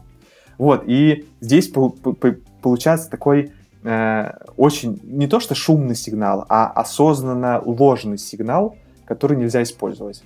То есть, если uh-huh. ты хочешь на кнопках спам не спам обучать свои алгоритмы, тебе нужно сделать антифрод сигнала, чтобы обучать свой антиспам. Такой вот очень интересный, запутанный пример э, про то, как иногда очень интересно с разметкой в вот, анти все, назовем антиспам, антифрод, uh-huh. вот это все. Понял. И тут, наверное, у меня еще один вопрос, просто чтобы понять. Э, смотри, где у меня сейчас в голове происходит конфликт, что вот нам нужно как-то обучить на каких-то данных исторических понять, что вот э, там клики, допустим, были э, фродовые, вот. Но чтобы обучить, нам нужно их разметить. Чтобы их разметить, нам нужно понимать признаки, э, был ли это на самом деле фрод или не был. То есть, ну, мы же не можем всегда на самом деле создать э, у себя какую-то симуляцию, например, запустить какого-то робота и сказать, пусть он прокликивает рекламу, мы это сейчас затрекаем как настоящий фрод и на этом типа обучим. Нам нужно получать реальные данные, потому что э, хитроумные фродеры могут там чего-то такого выдумать. А эти данные не всегда есть, и там вот должен быть какой-то объективный критерий, как понять. Вот как это работает? Я не знаю, понятно, непонятно свой вопрос задал. Пытаюсь понять, а, оно все замыкается просто в том моменте, что все равно есть какая-то точка истины, где мы говорим, да, вот по таким признакам понятно, что это фрод, поэтому мы можем сказать нашему машин-лернингу, что обучись на вот этих данных, потому что это есть фрод, это точно. Да, ну вот как раз это на самом деле одна из сложностей в антифроде и вот такой особый вид искусства э, и на получение некой разметки у людей, которые занимаются антифродом, уходит существенная часть времени. То есть это и разбор инцидентов, и разработка каких-то новых методов, которые тебе позволят получить разметку. А, возможно, какие-то дополнительные методы, которые будут помогать находить аномалии, чтобы их дополнительно исследовать. А возможно, расширение какого-то факторного пространства и получение дополнительной информации э, про события или пользователей, чтобы тебе это помогло твоей разметки. Это, правда, вот огромный такой кусок, и э, это ну, э, отдельный блок, э, как решать. То есть в разных местах это по-разному решаться. Говорю, ну, например, для э, спама можно правда сделать антифрод для сигнала и попробовать это использовать. Но это как один из вариантов. Ну, я сразу хочу сказать, что вот симуляции важно понимать, что а, они ограничены. То есть э, я напомню, что там, ну, если говорить про э, ту сторону мошенников, фродеров, э, то это не одна там централизованная команда, которая там все вместе собрались, а давайте как придумаем, как обойти систему. Это э, часто много каких-то маленьких команд, которые э, постоянно что-то экспериментируют там э, и пробуют э, что-нибудь новое. Ну, если мы говорим про сервис, ну, про крупный сервис, серьезный, э, где у них есть там, мотивация пробовать и вкладывать э, свои ресурсы. И важно понимать, что это огромное количество экспериментов. И вот твоя симуляция, она будет ограничена э, твоим представлением, э, как э, мошенники могут обходить какую-то твою систему. Э, поэтому все симуляции, они будут сильно ограничены и, скорее всего, покроют несколько паттернов э, каких-то фрода. А, поэтому вот просто жить на симуляциях и обучаться на симуляциях не получится. Э, скорее всего, это будет сильно такой ограниченный антифрод, который покрывает только лишь несколько э, идей, там, которые пришли конкретно к тебе или к твоей команде. Да, спасибо, я понял. А, а тогда еще подскажи, помимо машин-ленинга, все-таки есть ли какие-то, знаешь, там совсем простые бытовые эвристики, когда можно быстро, хоть и грубо, но прикинуть фрод, не фрод, вообще используется такое? Или машин-ленинг — это прям основной вообще инструмент? Да. Ну, опять возвращаемся к э, формату один ивчик, это как бы машина обучения или нет. Вот. Э, здесь на самом деле все очень просто, наверное, как и в других местах. Если работает простой метод, мы катим простой метод. Если простые методы не помогают, мы двигаемся в более сложные, может быть, менее интерпретируемые э, методы. Здесь, ну, мотивация, опять же, прозрачна. Э, более простые методы легче поддерживать, легче контролировать, легче мониторить, может быть, легче разрабатывать. Э, и да, есть э, места, где э, может, могут работать какой-то набор, не знаю, эвристик, Э, какой-то набор э, конкретных правил, методов, э, набор if чиков. Вот. А есть места, где просто есть вот бустинг на деревьях, например, и он принимает решение. Я, ну, давай приведу пример, если говорить про, например, капчу. То есть сейчас вот капча в Яндексе устроена, то есть раньше, еще вот зимой 2021 года, ну и до этого, это она представляла себя э, текст картинки, и тебе нужно ввести э, текст, э, ну, который ты увидел, просто напечатать. И алгоритм был э, простым, на самом деле, был вот как раз этим ивчиком. То есть, э, если вот то, что мы ожидаем увидеть на картинке, совпадает э, с тем, что ты ввел, все хорошо, проходи дальше. Не совпадает, попробуй еще раз. Вот, сейчас э, мы перешли к э, задачи и еще, еще раз решаем задачу бинарной классификации. То есть сейчас это форма, где тебе нужно э, нажать на галочку э, «Наша модель дополнительно...» Вот она получила уже намного больше информации, чем было вот там вот в реал-тайме. Э, мы можем применять более сложные методы, и мы просто еще раз решаем задачу бинарной классификации. Там у нас просто кодбуст, который на нашем факторном пространстве принимает решение.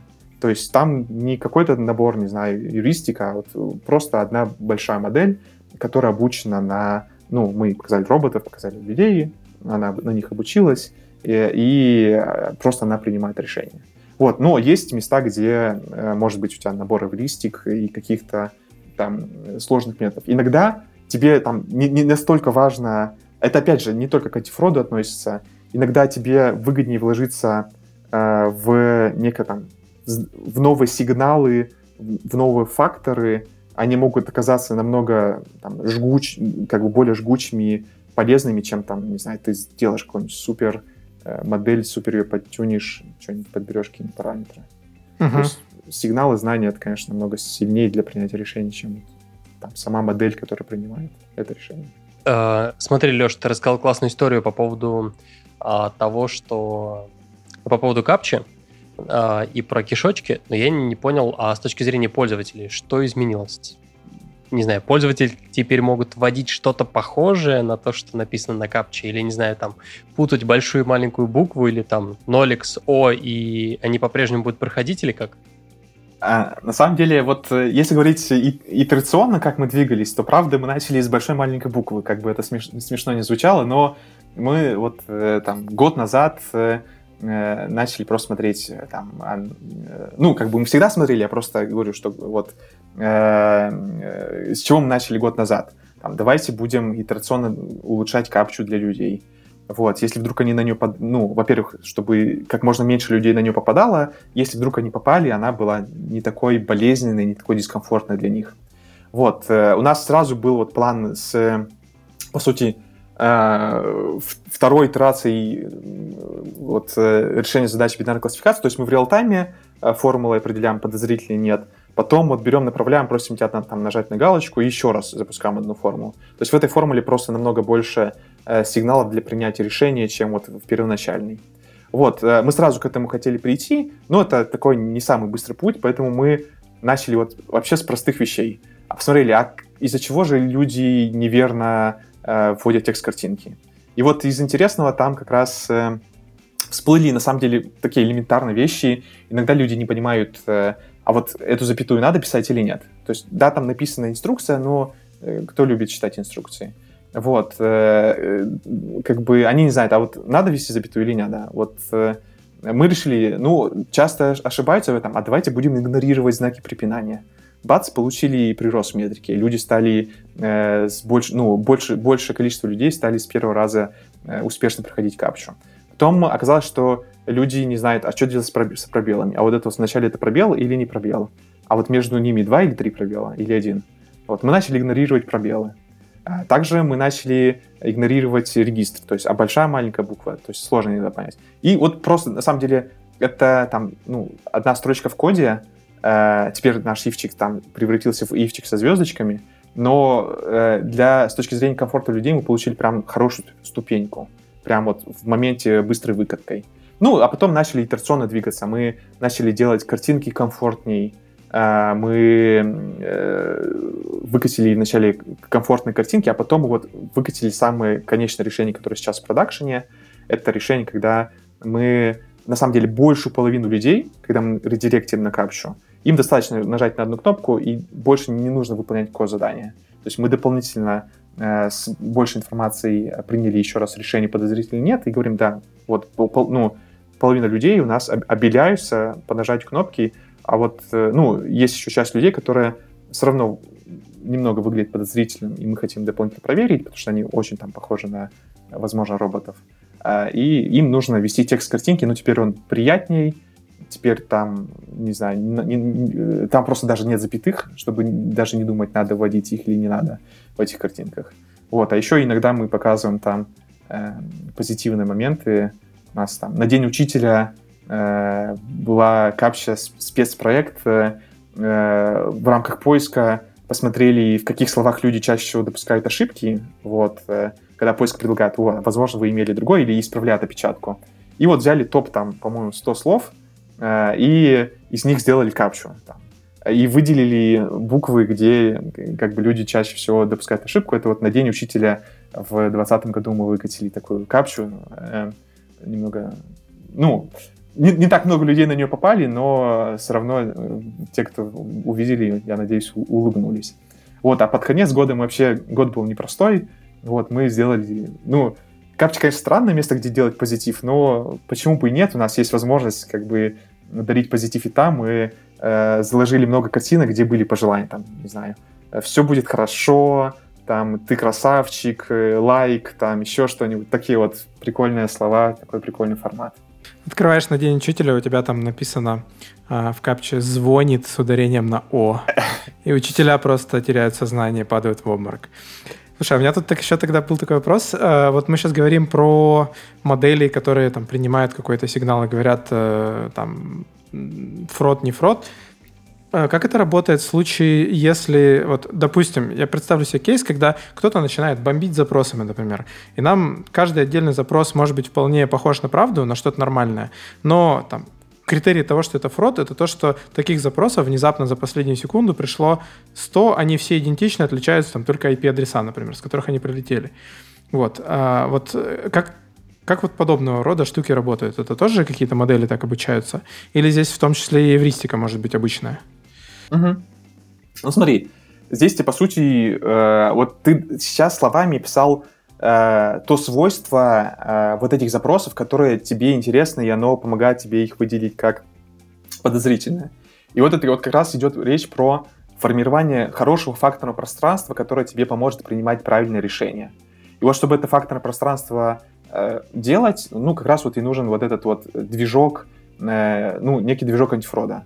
На самом деле, э, опять попользуюсь моментом сослаться на э, доклад или еще что-нибудь. Э, у нас доклад от наших разработчиков есть, я думаю, кинем его в ссылку там потом uh-huh. под, под, подкаст.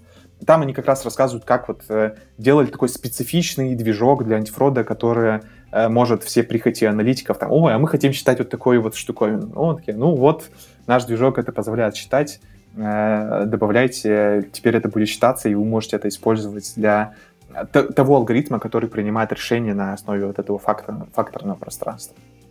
А, у меня вопрос, э, пока мы далеко не убежали, а, мы говорили про... Ну вот, вот сейчас мы говорим по поводу разных вариантов и разных способов реализации, и меня вот интересует вариант а как раз когда, по сути, у нас есть некая модель, и она выносит некое решение. Говорит, вот этот условно хороший, вот этот плохой. Там, окей, мы, э, мы уже поговорили о том, что там можно вводить какие-то градации хорошести и плохости. Но, тем не менее, у нас периодически происходят ошибки. И ошибка может э, случиться такая, что вот я самый обычный пользователь, я думаю, то, что э, абсолютно все наши слушатели могут привести по примеру, а может быть еще не одному, да, они попадали в ситуацию, когда антифрод-система засчитывала их как самых мега злостных нарушителей, после которых их аккаунт надо немедленно забанить без возможности восстановления и бессмысленно, ну, типа, без, короче, нельзя просто взять и написать в саппорт, а, чтобы тебе этот аккаунт восстановили. Я думаю, то, что все с таким сталкивались. И вот, и в итоге вопрос. А, мы вот владельцы, допустим, такого сервиса. У нас есть вот эта антифрод-система, и нам в любом случае надо банить аккаунты злоумышленников. Периодически туда попадают а, хорошие пользователи. Но при этом мы вроде как ничего не можем сделать. Почему? Да потому что это просто моделька. Моделька по какому-то принципу взяла и а, там разметила его вот так. Причем вот самым-самым таким, самым единичным, каким только можно, э, э, как это, самым фродовым фродовым пользователем. И все. Почему она так разметила, непонятно. Угу. Вот. И тут вот вопрос, э, я не знаю, что мы можем сделать в этой ситуации, или это уже история не про, фро, не про антифрод, а больше про то, как мы, не знаю, там, делаем саппорт, как мы делаем сам продукт и угу. так далее. Леш, можешь вот прокомментировать такой кейс? Да, я вот здесь э, частично не соглашусь, вот, и давай чуть развернуто э, расскажу. Угу. На самом деле, антифрод — это не какое-то решение там, антипродукт. Вот, это часть продукта, э, и которая на самом деле в первую очередь для пользователей. То есть, несмотря на то, что иногда пользователи могут попадать в какие-то неприятные ситуации, их там заблокировали или еще что-нибудь, э, все решение, мы все равно делаем продукт для наших пользователей, для наших партнеров, и вот антифрод — это вот часть продукта. Это не какая-то там противодействующая сторона, которая пытается испортить продукт э, или сделать там пользователям плохо. Вот, и Э, если говорить про хорошие антифрод решения, то на самом деле э, здесь э, там очень редкие ситуации, когда ты прям вообще ничего не можешь сделать. То есть если рассмотреть ну, понятное дело, там, я, опять же, приведу пример капчи, мы уже про него говорили. Это пример такой вот, я говорил, что несколько итераций жесткости принятия решения. Это вот такой лайтовый вариант, когда пользователь может а, там Э, доказать, что он человек, и, и все нормально. Есть еще вариант э, реакции, когда мы просто пользователю, ну, на запрос можем вернуть 403 ошибку, например. То есть мы не даем в моменте э, способа сказать, что нет, я все-таки человек, э, вы, вы не правы, я вот ввел текст картинки. Мы, ну, на самом деле, надо понимать, что э, ну, текст картинки текущего CR решения там могут разгадывать, и капчу умеют проходить роботы. Это стоит денег, это не так легко масштабируется, но в целом, когда мы на 100% уверены, что это робот, мы можем даже не подвергать себя риску и направлять этого робота на 403 ошибку. Но даже тут есть формат донести, э, ну, если вдруг каким-то, если вдруг на э, сюда попал человек, э, ну, у нас, например, есть обязательно форм, ссылка на форму обратной связи, куда человек может просто написать. И на самом деле у нас были случаи, когда нам люди писали, э, и мы такие случаи рассматриваем. Конечно же, мы здесь привлекаем поддержку э, и как первую линию, но если ситуация совсем сложная, мы сами вручную такие штуковины смотрим. Если наши алгоритмы были неправы, мы их исправляем на будущее. Вот, и, конечно же, человек получает свой доступ. Если говорить про блокировку аккаунта э, или про какие-то еще другие вещи, где можно сфалсить, на самом деле почти всегда есть способ э, донести, рассказать. Иногда, э, не знаю, могут попробовать, не знаю, например, если говорить, речь идет про аккаунт, там, отправить, ну, как, пройти какую-то дополнительную валидацию. Например, через телефон или попросить прислать там фотографию, там, не знаю, селфи с паспортом, если это какой-то такой сервис, где прям есть прямая связь э, человека там с этим аккаунтом. Но вот прям таких тупиковых ситуаций, э, когда пользователи страдают и прям их много, это на самом деле такое вредительство продукту. Антифрод это все-таки про продукт, а не что-то там отдельно стоящее. Поэтому такого на самом деле быть не должно. Э, и всегда нужно дать возможность если вдруг ты сфалсил пользователям, донести тебе эту, ну, донести эту обратную связь и все-таки в конечном итоге предоставить доступ э, до сервиса. Отлично. Мы сейчас зашли с двух сторон, э, поговорили про фрод, который генерят роботы, поговорили про пользователей, которые, наоборот, стали жертвой антифрода и такие, господи, как же я страдаю. А вот посерединке же Посерединке же могут оказаться э, пользователи, мотивированные, которые целенаправленно фродят, не используя никаких роботов, а просто пытаются а, воспользоваться какими-то уязвимостями системы, а, сервиса, не знаю, чего угодно, api может быть какой-то. Вот есть ли какая-то специфика работы антифрода именно с, не знаю, с человеческим фактором, если так можно сказать? Угу.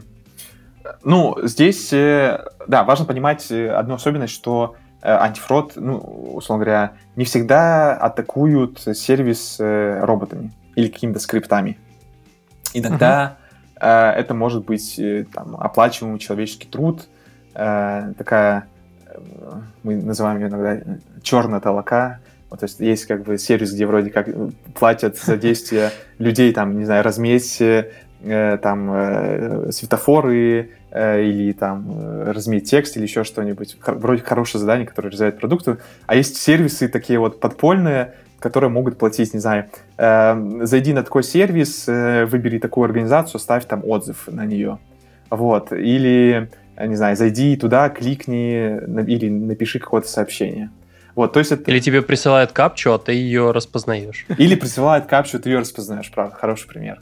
Вот, и это такой вот подпольный рынок, э, не знаю, их можно тоже считать некими соучастниками, не, все, не всегда они осознают, что э, там, к чему конкретно их действия приводят, но это тоже вид э, мошенничества, вид фрода, и э, иногда, э, ну, в смысле, приходится делать антифрод против, э, не против роботов, против скриптов, а против э, вот таких людей, которые, не знаю, могут пытаться оставить фейковые отзывы, Э, или могут постараться там, ну, в смысле, попытаться повлиять на какой-нибудь рейтинг знаю, там, товара, магазина или еще чего-нибудь.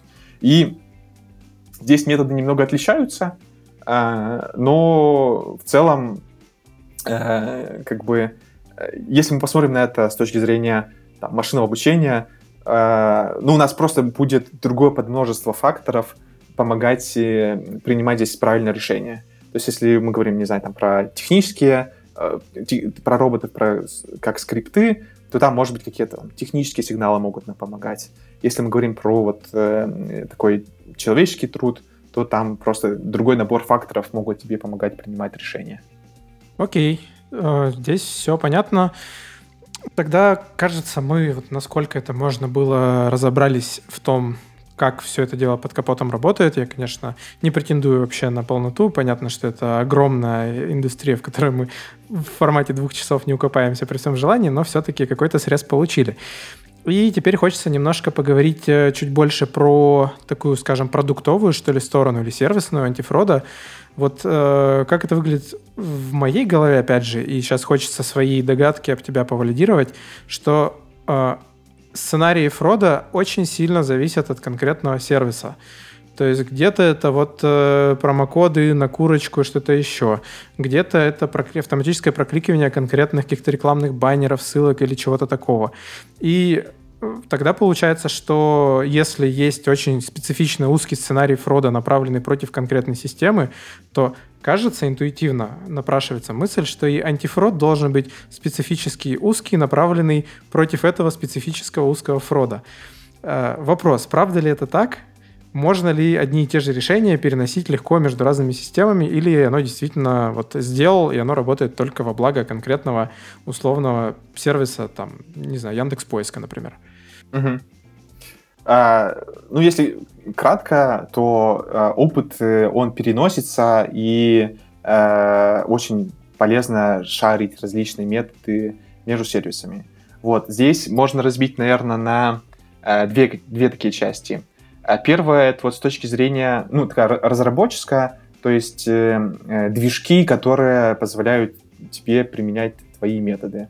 Вот здесь, на самом деле, переиспользование прям ну, очень, очень сильное пересечение.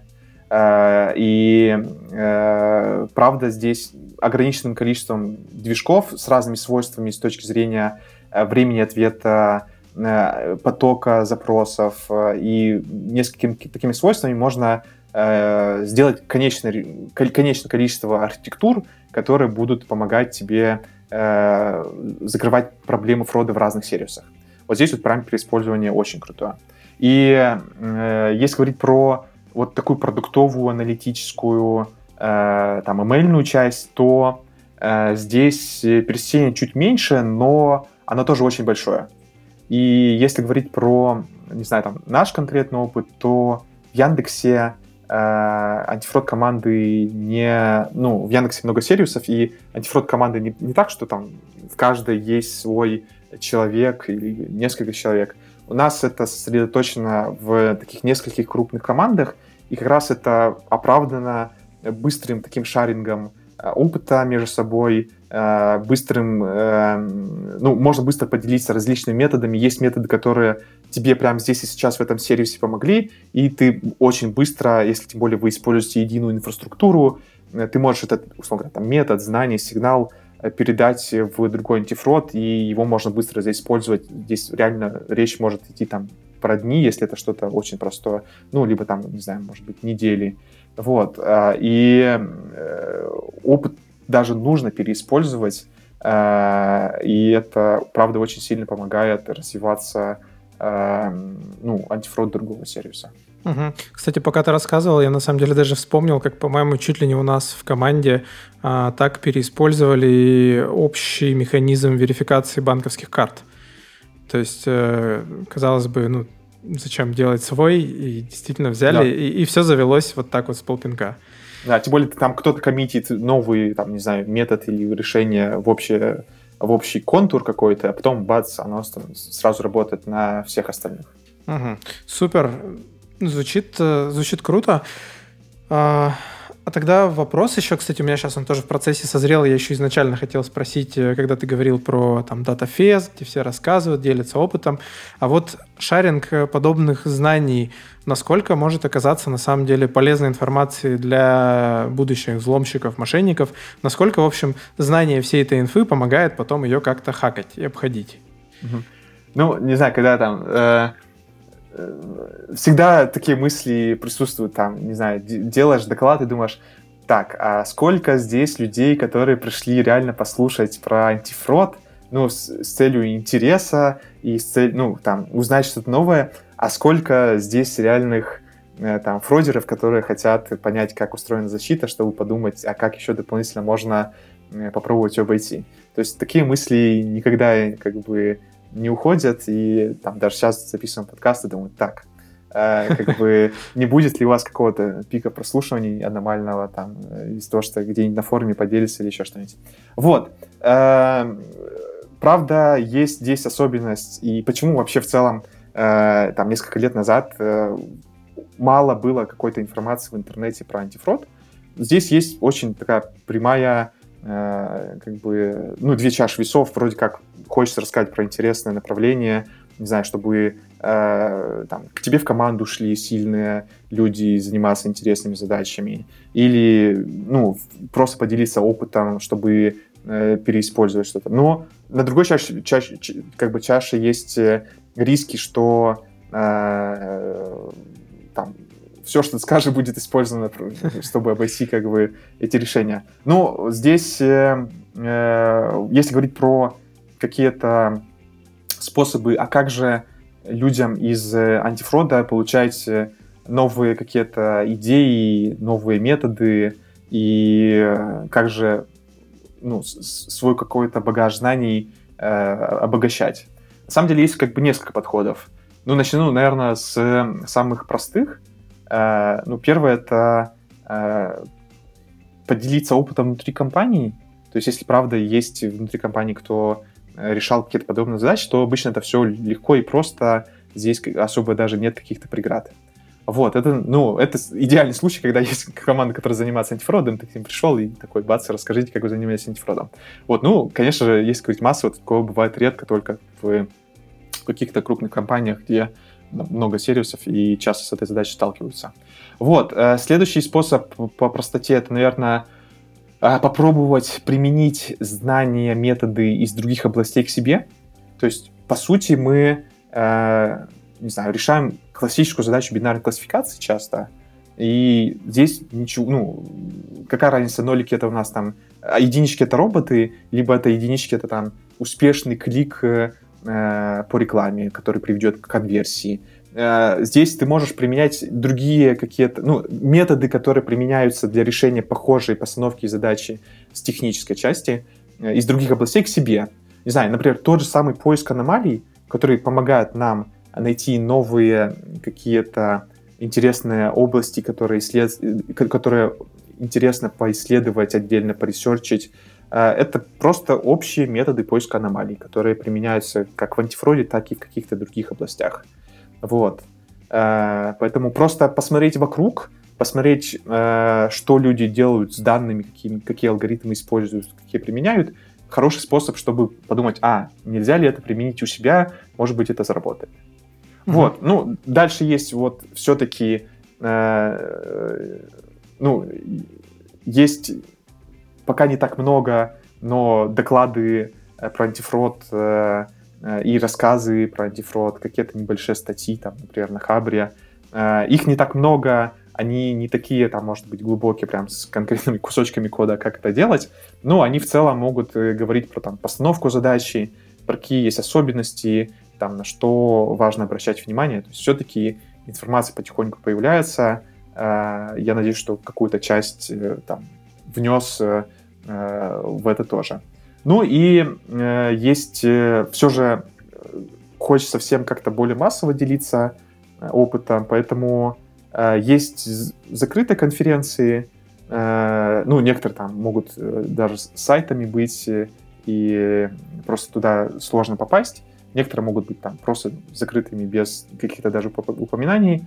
Э, в них есть, ну, чтобы делиться опытом массово, там, не знаю, рассказать про что-то человеку, который ты там ну, первый раз видишь. Тебе нужно как-то доверять ему и верифицировать. Поэтому такие конференции проходят по особым там, правилам. Э, там, нельзя фотографировать, никто не выкладывает презентации, конечно, никакой видеозаписи нет. Вот, и попасть э, ну, туда как бы непросто. Вот, но таким образом тоже можно делиться опытом. Э, аналогично, на самом деле, есть и на той стороне, если говорить про мошенников. Ну, какие-то вещи они используют как просто общие эти решения, какие-то вещи есть на открытых форумах, но там не прям так глубоко, а какие-то вещи есть в закрытых сообществах. То есть у них тоже э, как бы такая, есть небольшая дилемма, здесь мы чем-то похожи между вот командой антифрода и вот командой, вот, условно, ну, условно говоря, мошенников. То есть они тоже не хотят, о, я знаю вот три простых шага, как обходить капчу, бац-бац-бац, вот как бы так я делаю в открытый источник они тоже, конечно же, самые там, жгучие решения не захотят вкладывать, и у них есть способ какие-то там делиться э, как-то закрыто. Uh-huh. То есть, правда, такая вот некая особенность э, между, ну, особенность шаринга какого-то опыта и каких-то знаний. Угу. У меня тут, кстати, как раз э, по пути еще вопрос созрел э, в сторону машин-лернинга. Мне кажется, я когда-то слышал такой тезис, что ты там можешь наиспользовать чего угодно, градиентные спуски, вот все, что угодно. Э, все это не имеет ценности до тех пор, пока у тебя нет большой, хорошей выборки данных, датасет, на котором ты все обучишь, вот тогда у тебя есть настоящая ценность. А, типа без датасета сами по себе алгоритмы никому не нужны, это скучно и неинтересно. А вот насколько подобное справедливо для антифрода, потому что я сейчас в процессе в фоне обдумывал и пришел к таким выводам, что кажется, как раз-таки знание, типа, сам по себе датасет, наверное, здесь не так важен. Знание алгоритма позволяет тебе сгенерировать такой поток, э, может быть, фродовых данных, который этот алгоритм обойдет. Э, Мое дилетантское суждение, честно, я в машин-лернинге вообще ничего не понимаю. Насколько здесь справедливо это?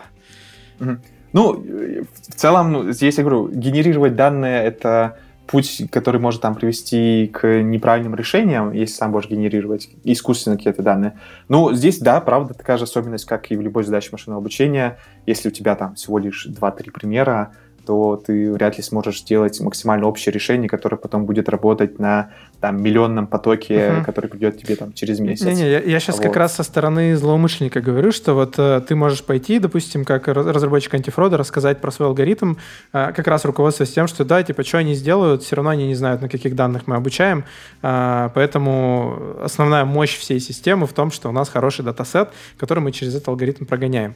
А на деле это насколько можно, зная конкретный алгоритм, который у вас в антифроде используется, взять и, будучи мошенником, подобрать как-то так свой, своего бота, чтобы он там как-то так генерировал а. запросы, а. чтобы этот алгоритм обойти. Вот, я об этом. Ну, конечно, здесь в первую очередь, правда, датасет и факторное пространство. И, ну, потому что, ну, не знаю, я говорю, открыто мы вот в капче используем CatBoost. Это знание ну, особо ничем не поможет. Э, ну, сам, сам, сам алгоритм, он э, ну, такой универсальный и работает над любыми датасетами. То есть здесь важно, конечно же, а над какими данными мы запускаем этот CatBoost. Вот, то есть uh-huh. само название алгоритма, оно не сильно даст какое-то там преимущество э, фродерам или какое-то дополнительное знание. Вот, э, конечно же, здесь намного интереснее, важнее на основе каких данных, на основе какого фактора пространства мы запускаем вот этот, этот самый алгоритм. Понял, тогда все понятно. И э, следующее, о чем хотелось тоже поинтересоваться, вот э, все, что мы обсуждали, в основном это было, э, были такие, наверное, крупные решения, когда вот сидит э, в большой компании отдел антифрода, который целенаправленно занимается вот такого рода изысканиями. А есть ли какие-то коробочные решения, точнее, я практически уверен, что они есть, но как, как, для какого рода кейсов э, существуют коробочные решения, которые могут себе позволить э, там более маленькие компании, которым нужно вот прям от частных каких-то вещей защититься? Угу.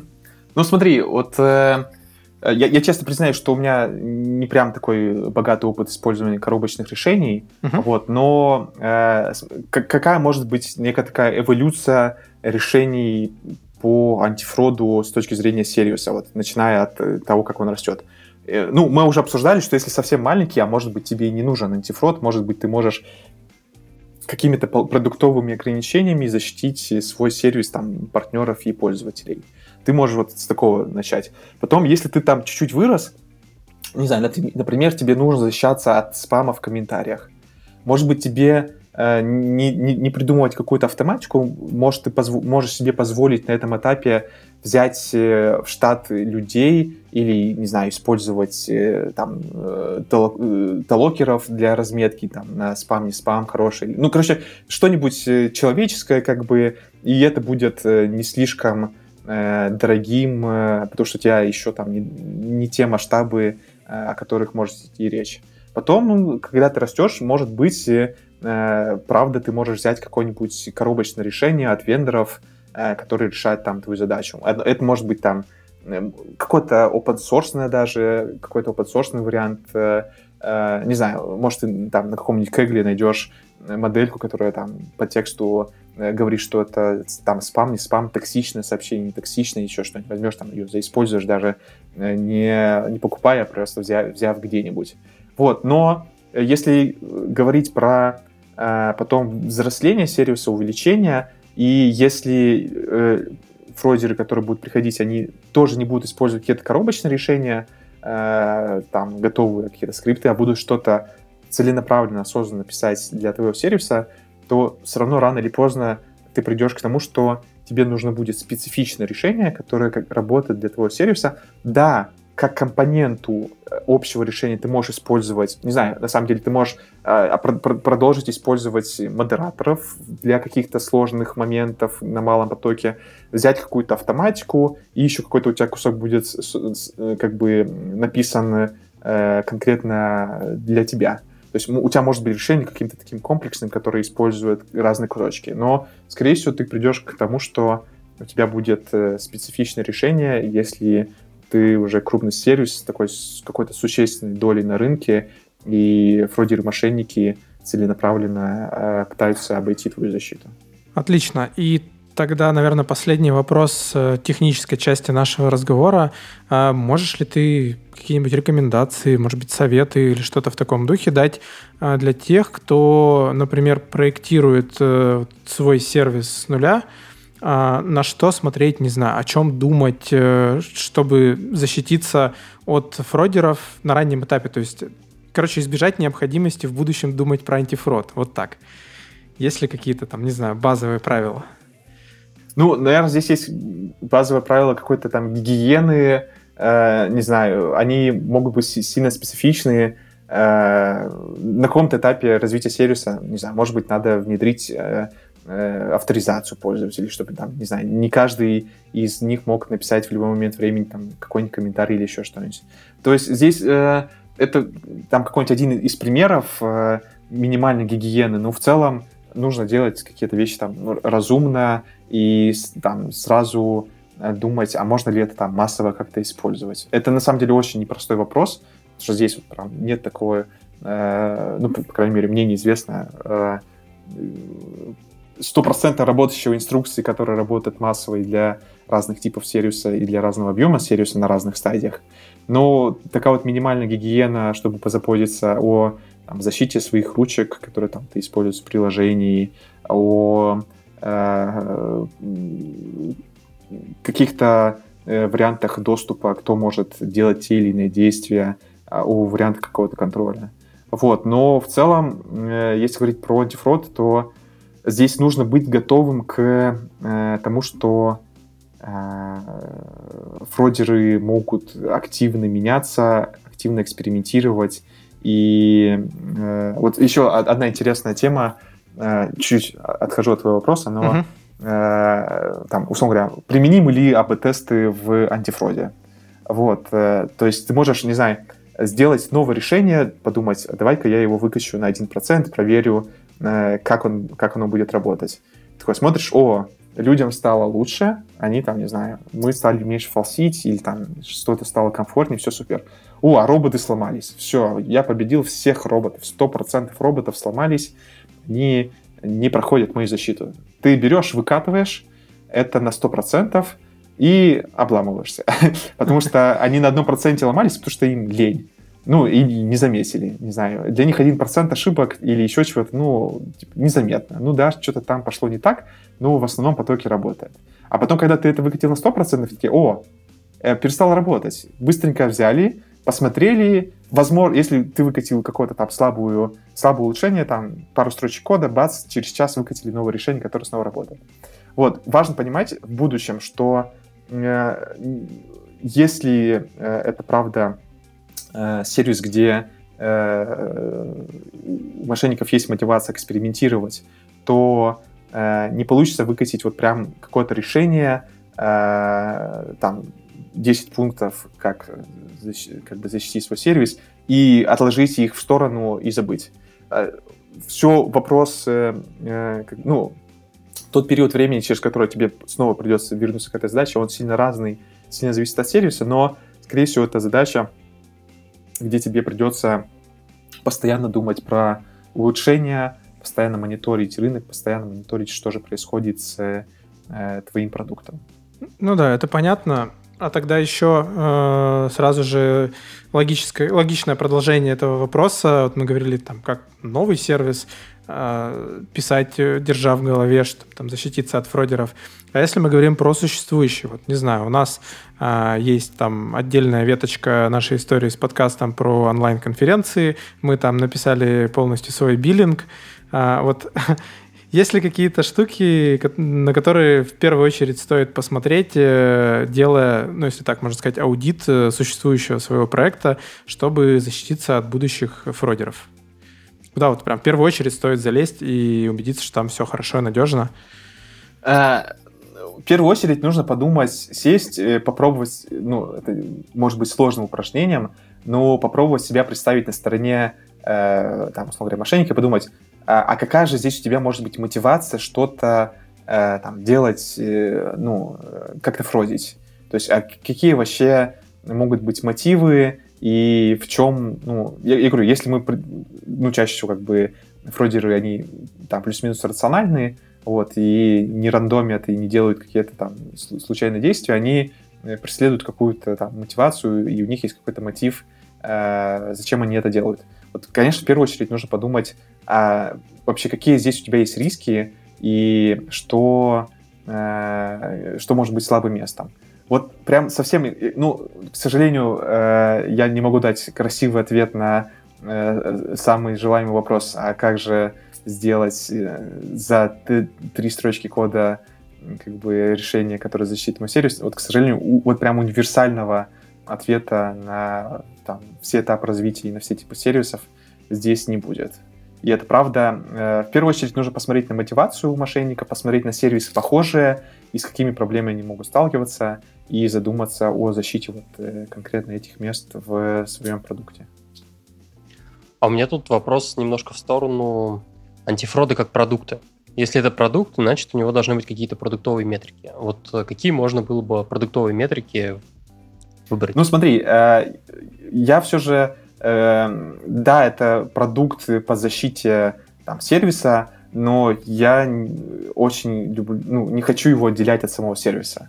То есть это все-таки кусочек э, этого сервиса, и зачастую э, конечные продукты защиты, они пересекаются с продуктовыми какими-то метриками. То есть если мы говорим про спам, то это недовольство Э, пользователей, которые видят э, ну, лишний контент, который, в принципе, не хотят видеть, не знаю, им пишут какие-то сообщения, их достают. То есть, это, на самом деле, речь идет про комфорт пользователей. И он может идти э, в ту и в ту сторону, то есть, когда много фрода, им некомфортно, потому что там спам есть какой-то, и когда ты можешь фалсить и их задевать, и им некомфортно из-за того, что им почему-то на какое-то время ограничивают доступ, например, к сервису. Вот, Здесь э, это продуктовые метрики, здесь есть прокси технические метрики, там, условно говоря, нам наша полнота, точность или там true negative rate, э, которые оценивают, как наш алгоритм работает. Но в конечном итоге это какие-то продуктовые метрики, которые э, влияют на, на сам продукт, его какую-то эффективность, или на пользователей. Не знаю, если это речь идет про какие-то деньги, и ты вынужден возмещать расходы если вдруг там кто-то нафродил, это может просто выливаться в, ну, просто в экономику. Это лишние косты, которые тебе там нужно, э, ну, короче, чем у тебя будет их меньше, тем, конечно же, тебе приятнее для сервиса. Окей, okay, спасибо. И тогда финальная закрывашка перед подведением черты нашей классические вопросы. Вот э, представь себе, что есть э, люди, которые послушают наш подкаст, заинтересуются, подумают, блин, какие офигенные задачи, офигенные проекты. Хочу, не могу заниматься антифродом. А что должен знать инженер, который занимается антифродом? То есть что должен знать тот человек, или который хочет заниматься антифродом? А, я, я пока не могу себе представить ситуацию, я вот такой сижу и такой, о, я хочу заниматься антифродом, типа, а где мне им заниматься? То есть мне самому себе придумать сервис, самому начать там как-то сказать, о, фройдеры, приходите, попробуйте Не, ну вот захотят вот, ну, при, да, прийти к тебе есть, в команду в Яндексе, например. Да-да-да, да. То есть вначале, ну, если хочешь заниматься антифродом, наверное, надо э, прийти в команду, где есть антифрод, э, и как бы там заниматься. э, чем, ну, как бы, если в команде больше опыта, то, конечно же, ты там быстрее наберешься какого-то конкретного продуктового опыта. Если говорить про, про нас, там, про Яндекс, то э, мы не обладаем какими-то особыми требованиями к кандидатам. Мы не, просим, чтобы у них там в ВУЗе была специальность по э, там, информационной безопасности или у них э, был опыт э, защиты какого-то сервиса. То есть мы понимаем, что не такой большой рынок с точки зрения людей, у которых есть опыт, и на самом деле здесь первую очередь важны, как и в других местах, там, хард и софт-скиллы, то есть нужно иметь такой технический как бы склад ума чаще всего, если мы говорим про ну, вот нашу алгоритмическую защиту антифрода. То есть э, антифрод — это такое решение, которое использует, не знаю, у, у него много своих особенностей, но это решение над данными, и это какие-то алгоритмы, которые запускаются над данными. Поэтому здесь общее такое требование насчет hard-скиллов, уметь писать код, понимать метрики, какие-то общие вещи. Ну и, конечно, там, если мы говорим про, что антифрод — это часть продукта, какие-то софт-скиллы, надо уметь общаться с нашими, э, с нашим там вместе с продуктом, э, понимать вообще, какими э, путями здесь можно идти и дальше улучшать.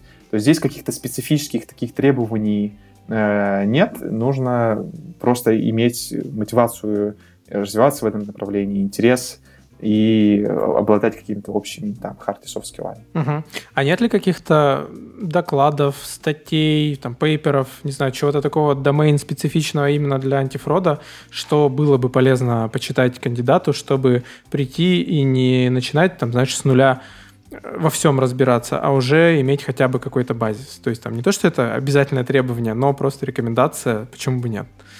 Угу. Давай просто постараемся накидать кучу полезных ссылок Э, где можно почитать э, какие-то там э, доклады, статьи, uh-huh. обязательно там на ну, видеозаписи докладов каких-то, которые релевантны.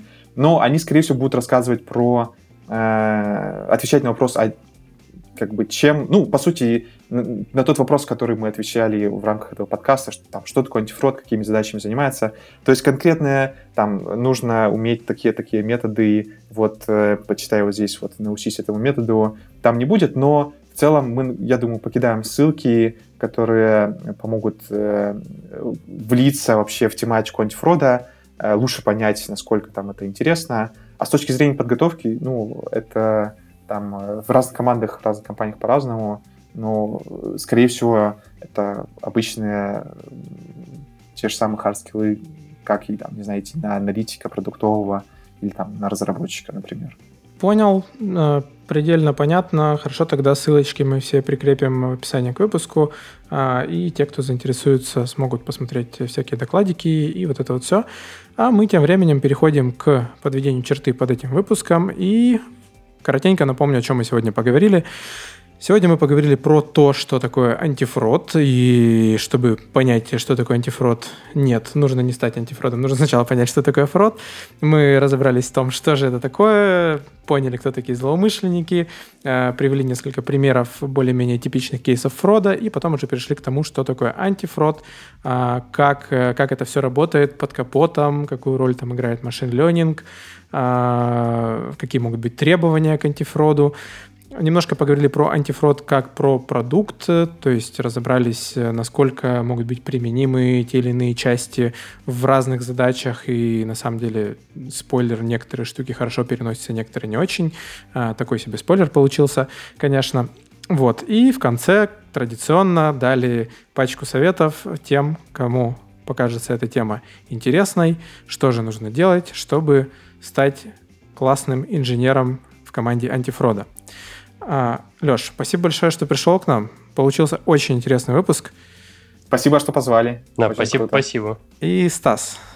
Да-да. А можно задать тебе вопрос? Давай.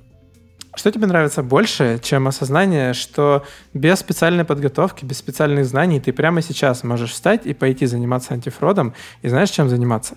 Оптимизировать комфорт людей, пусть и на капче а, больше... Я, я вот начал задумываться, вот мы просим... Я вот чуть дальше сейчас попрошу людей поставить нам 5 звезд в iTunes.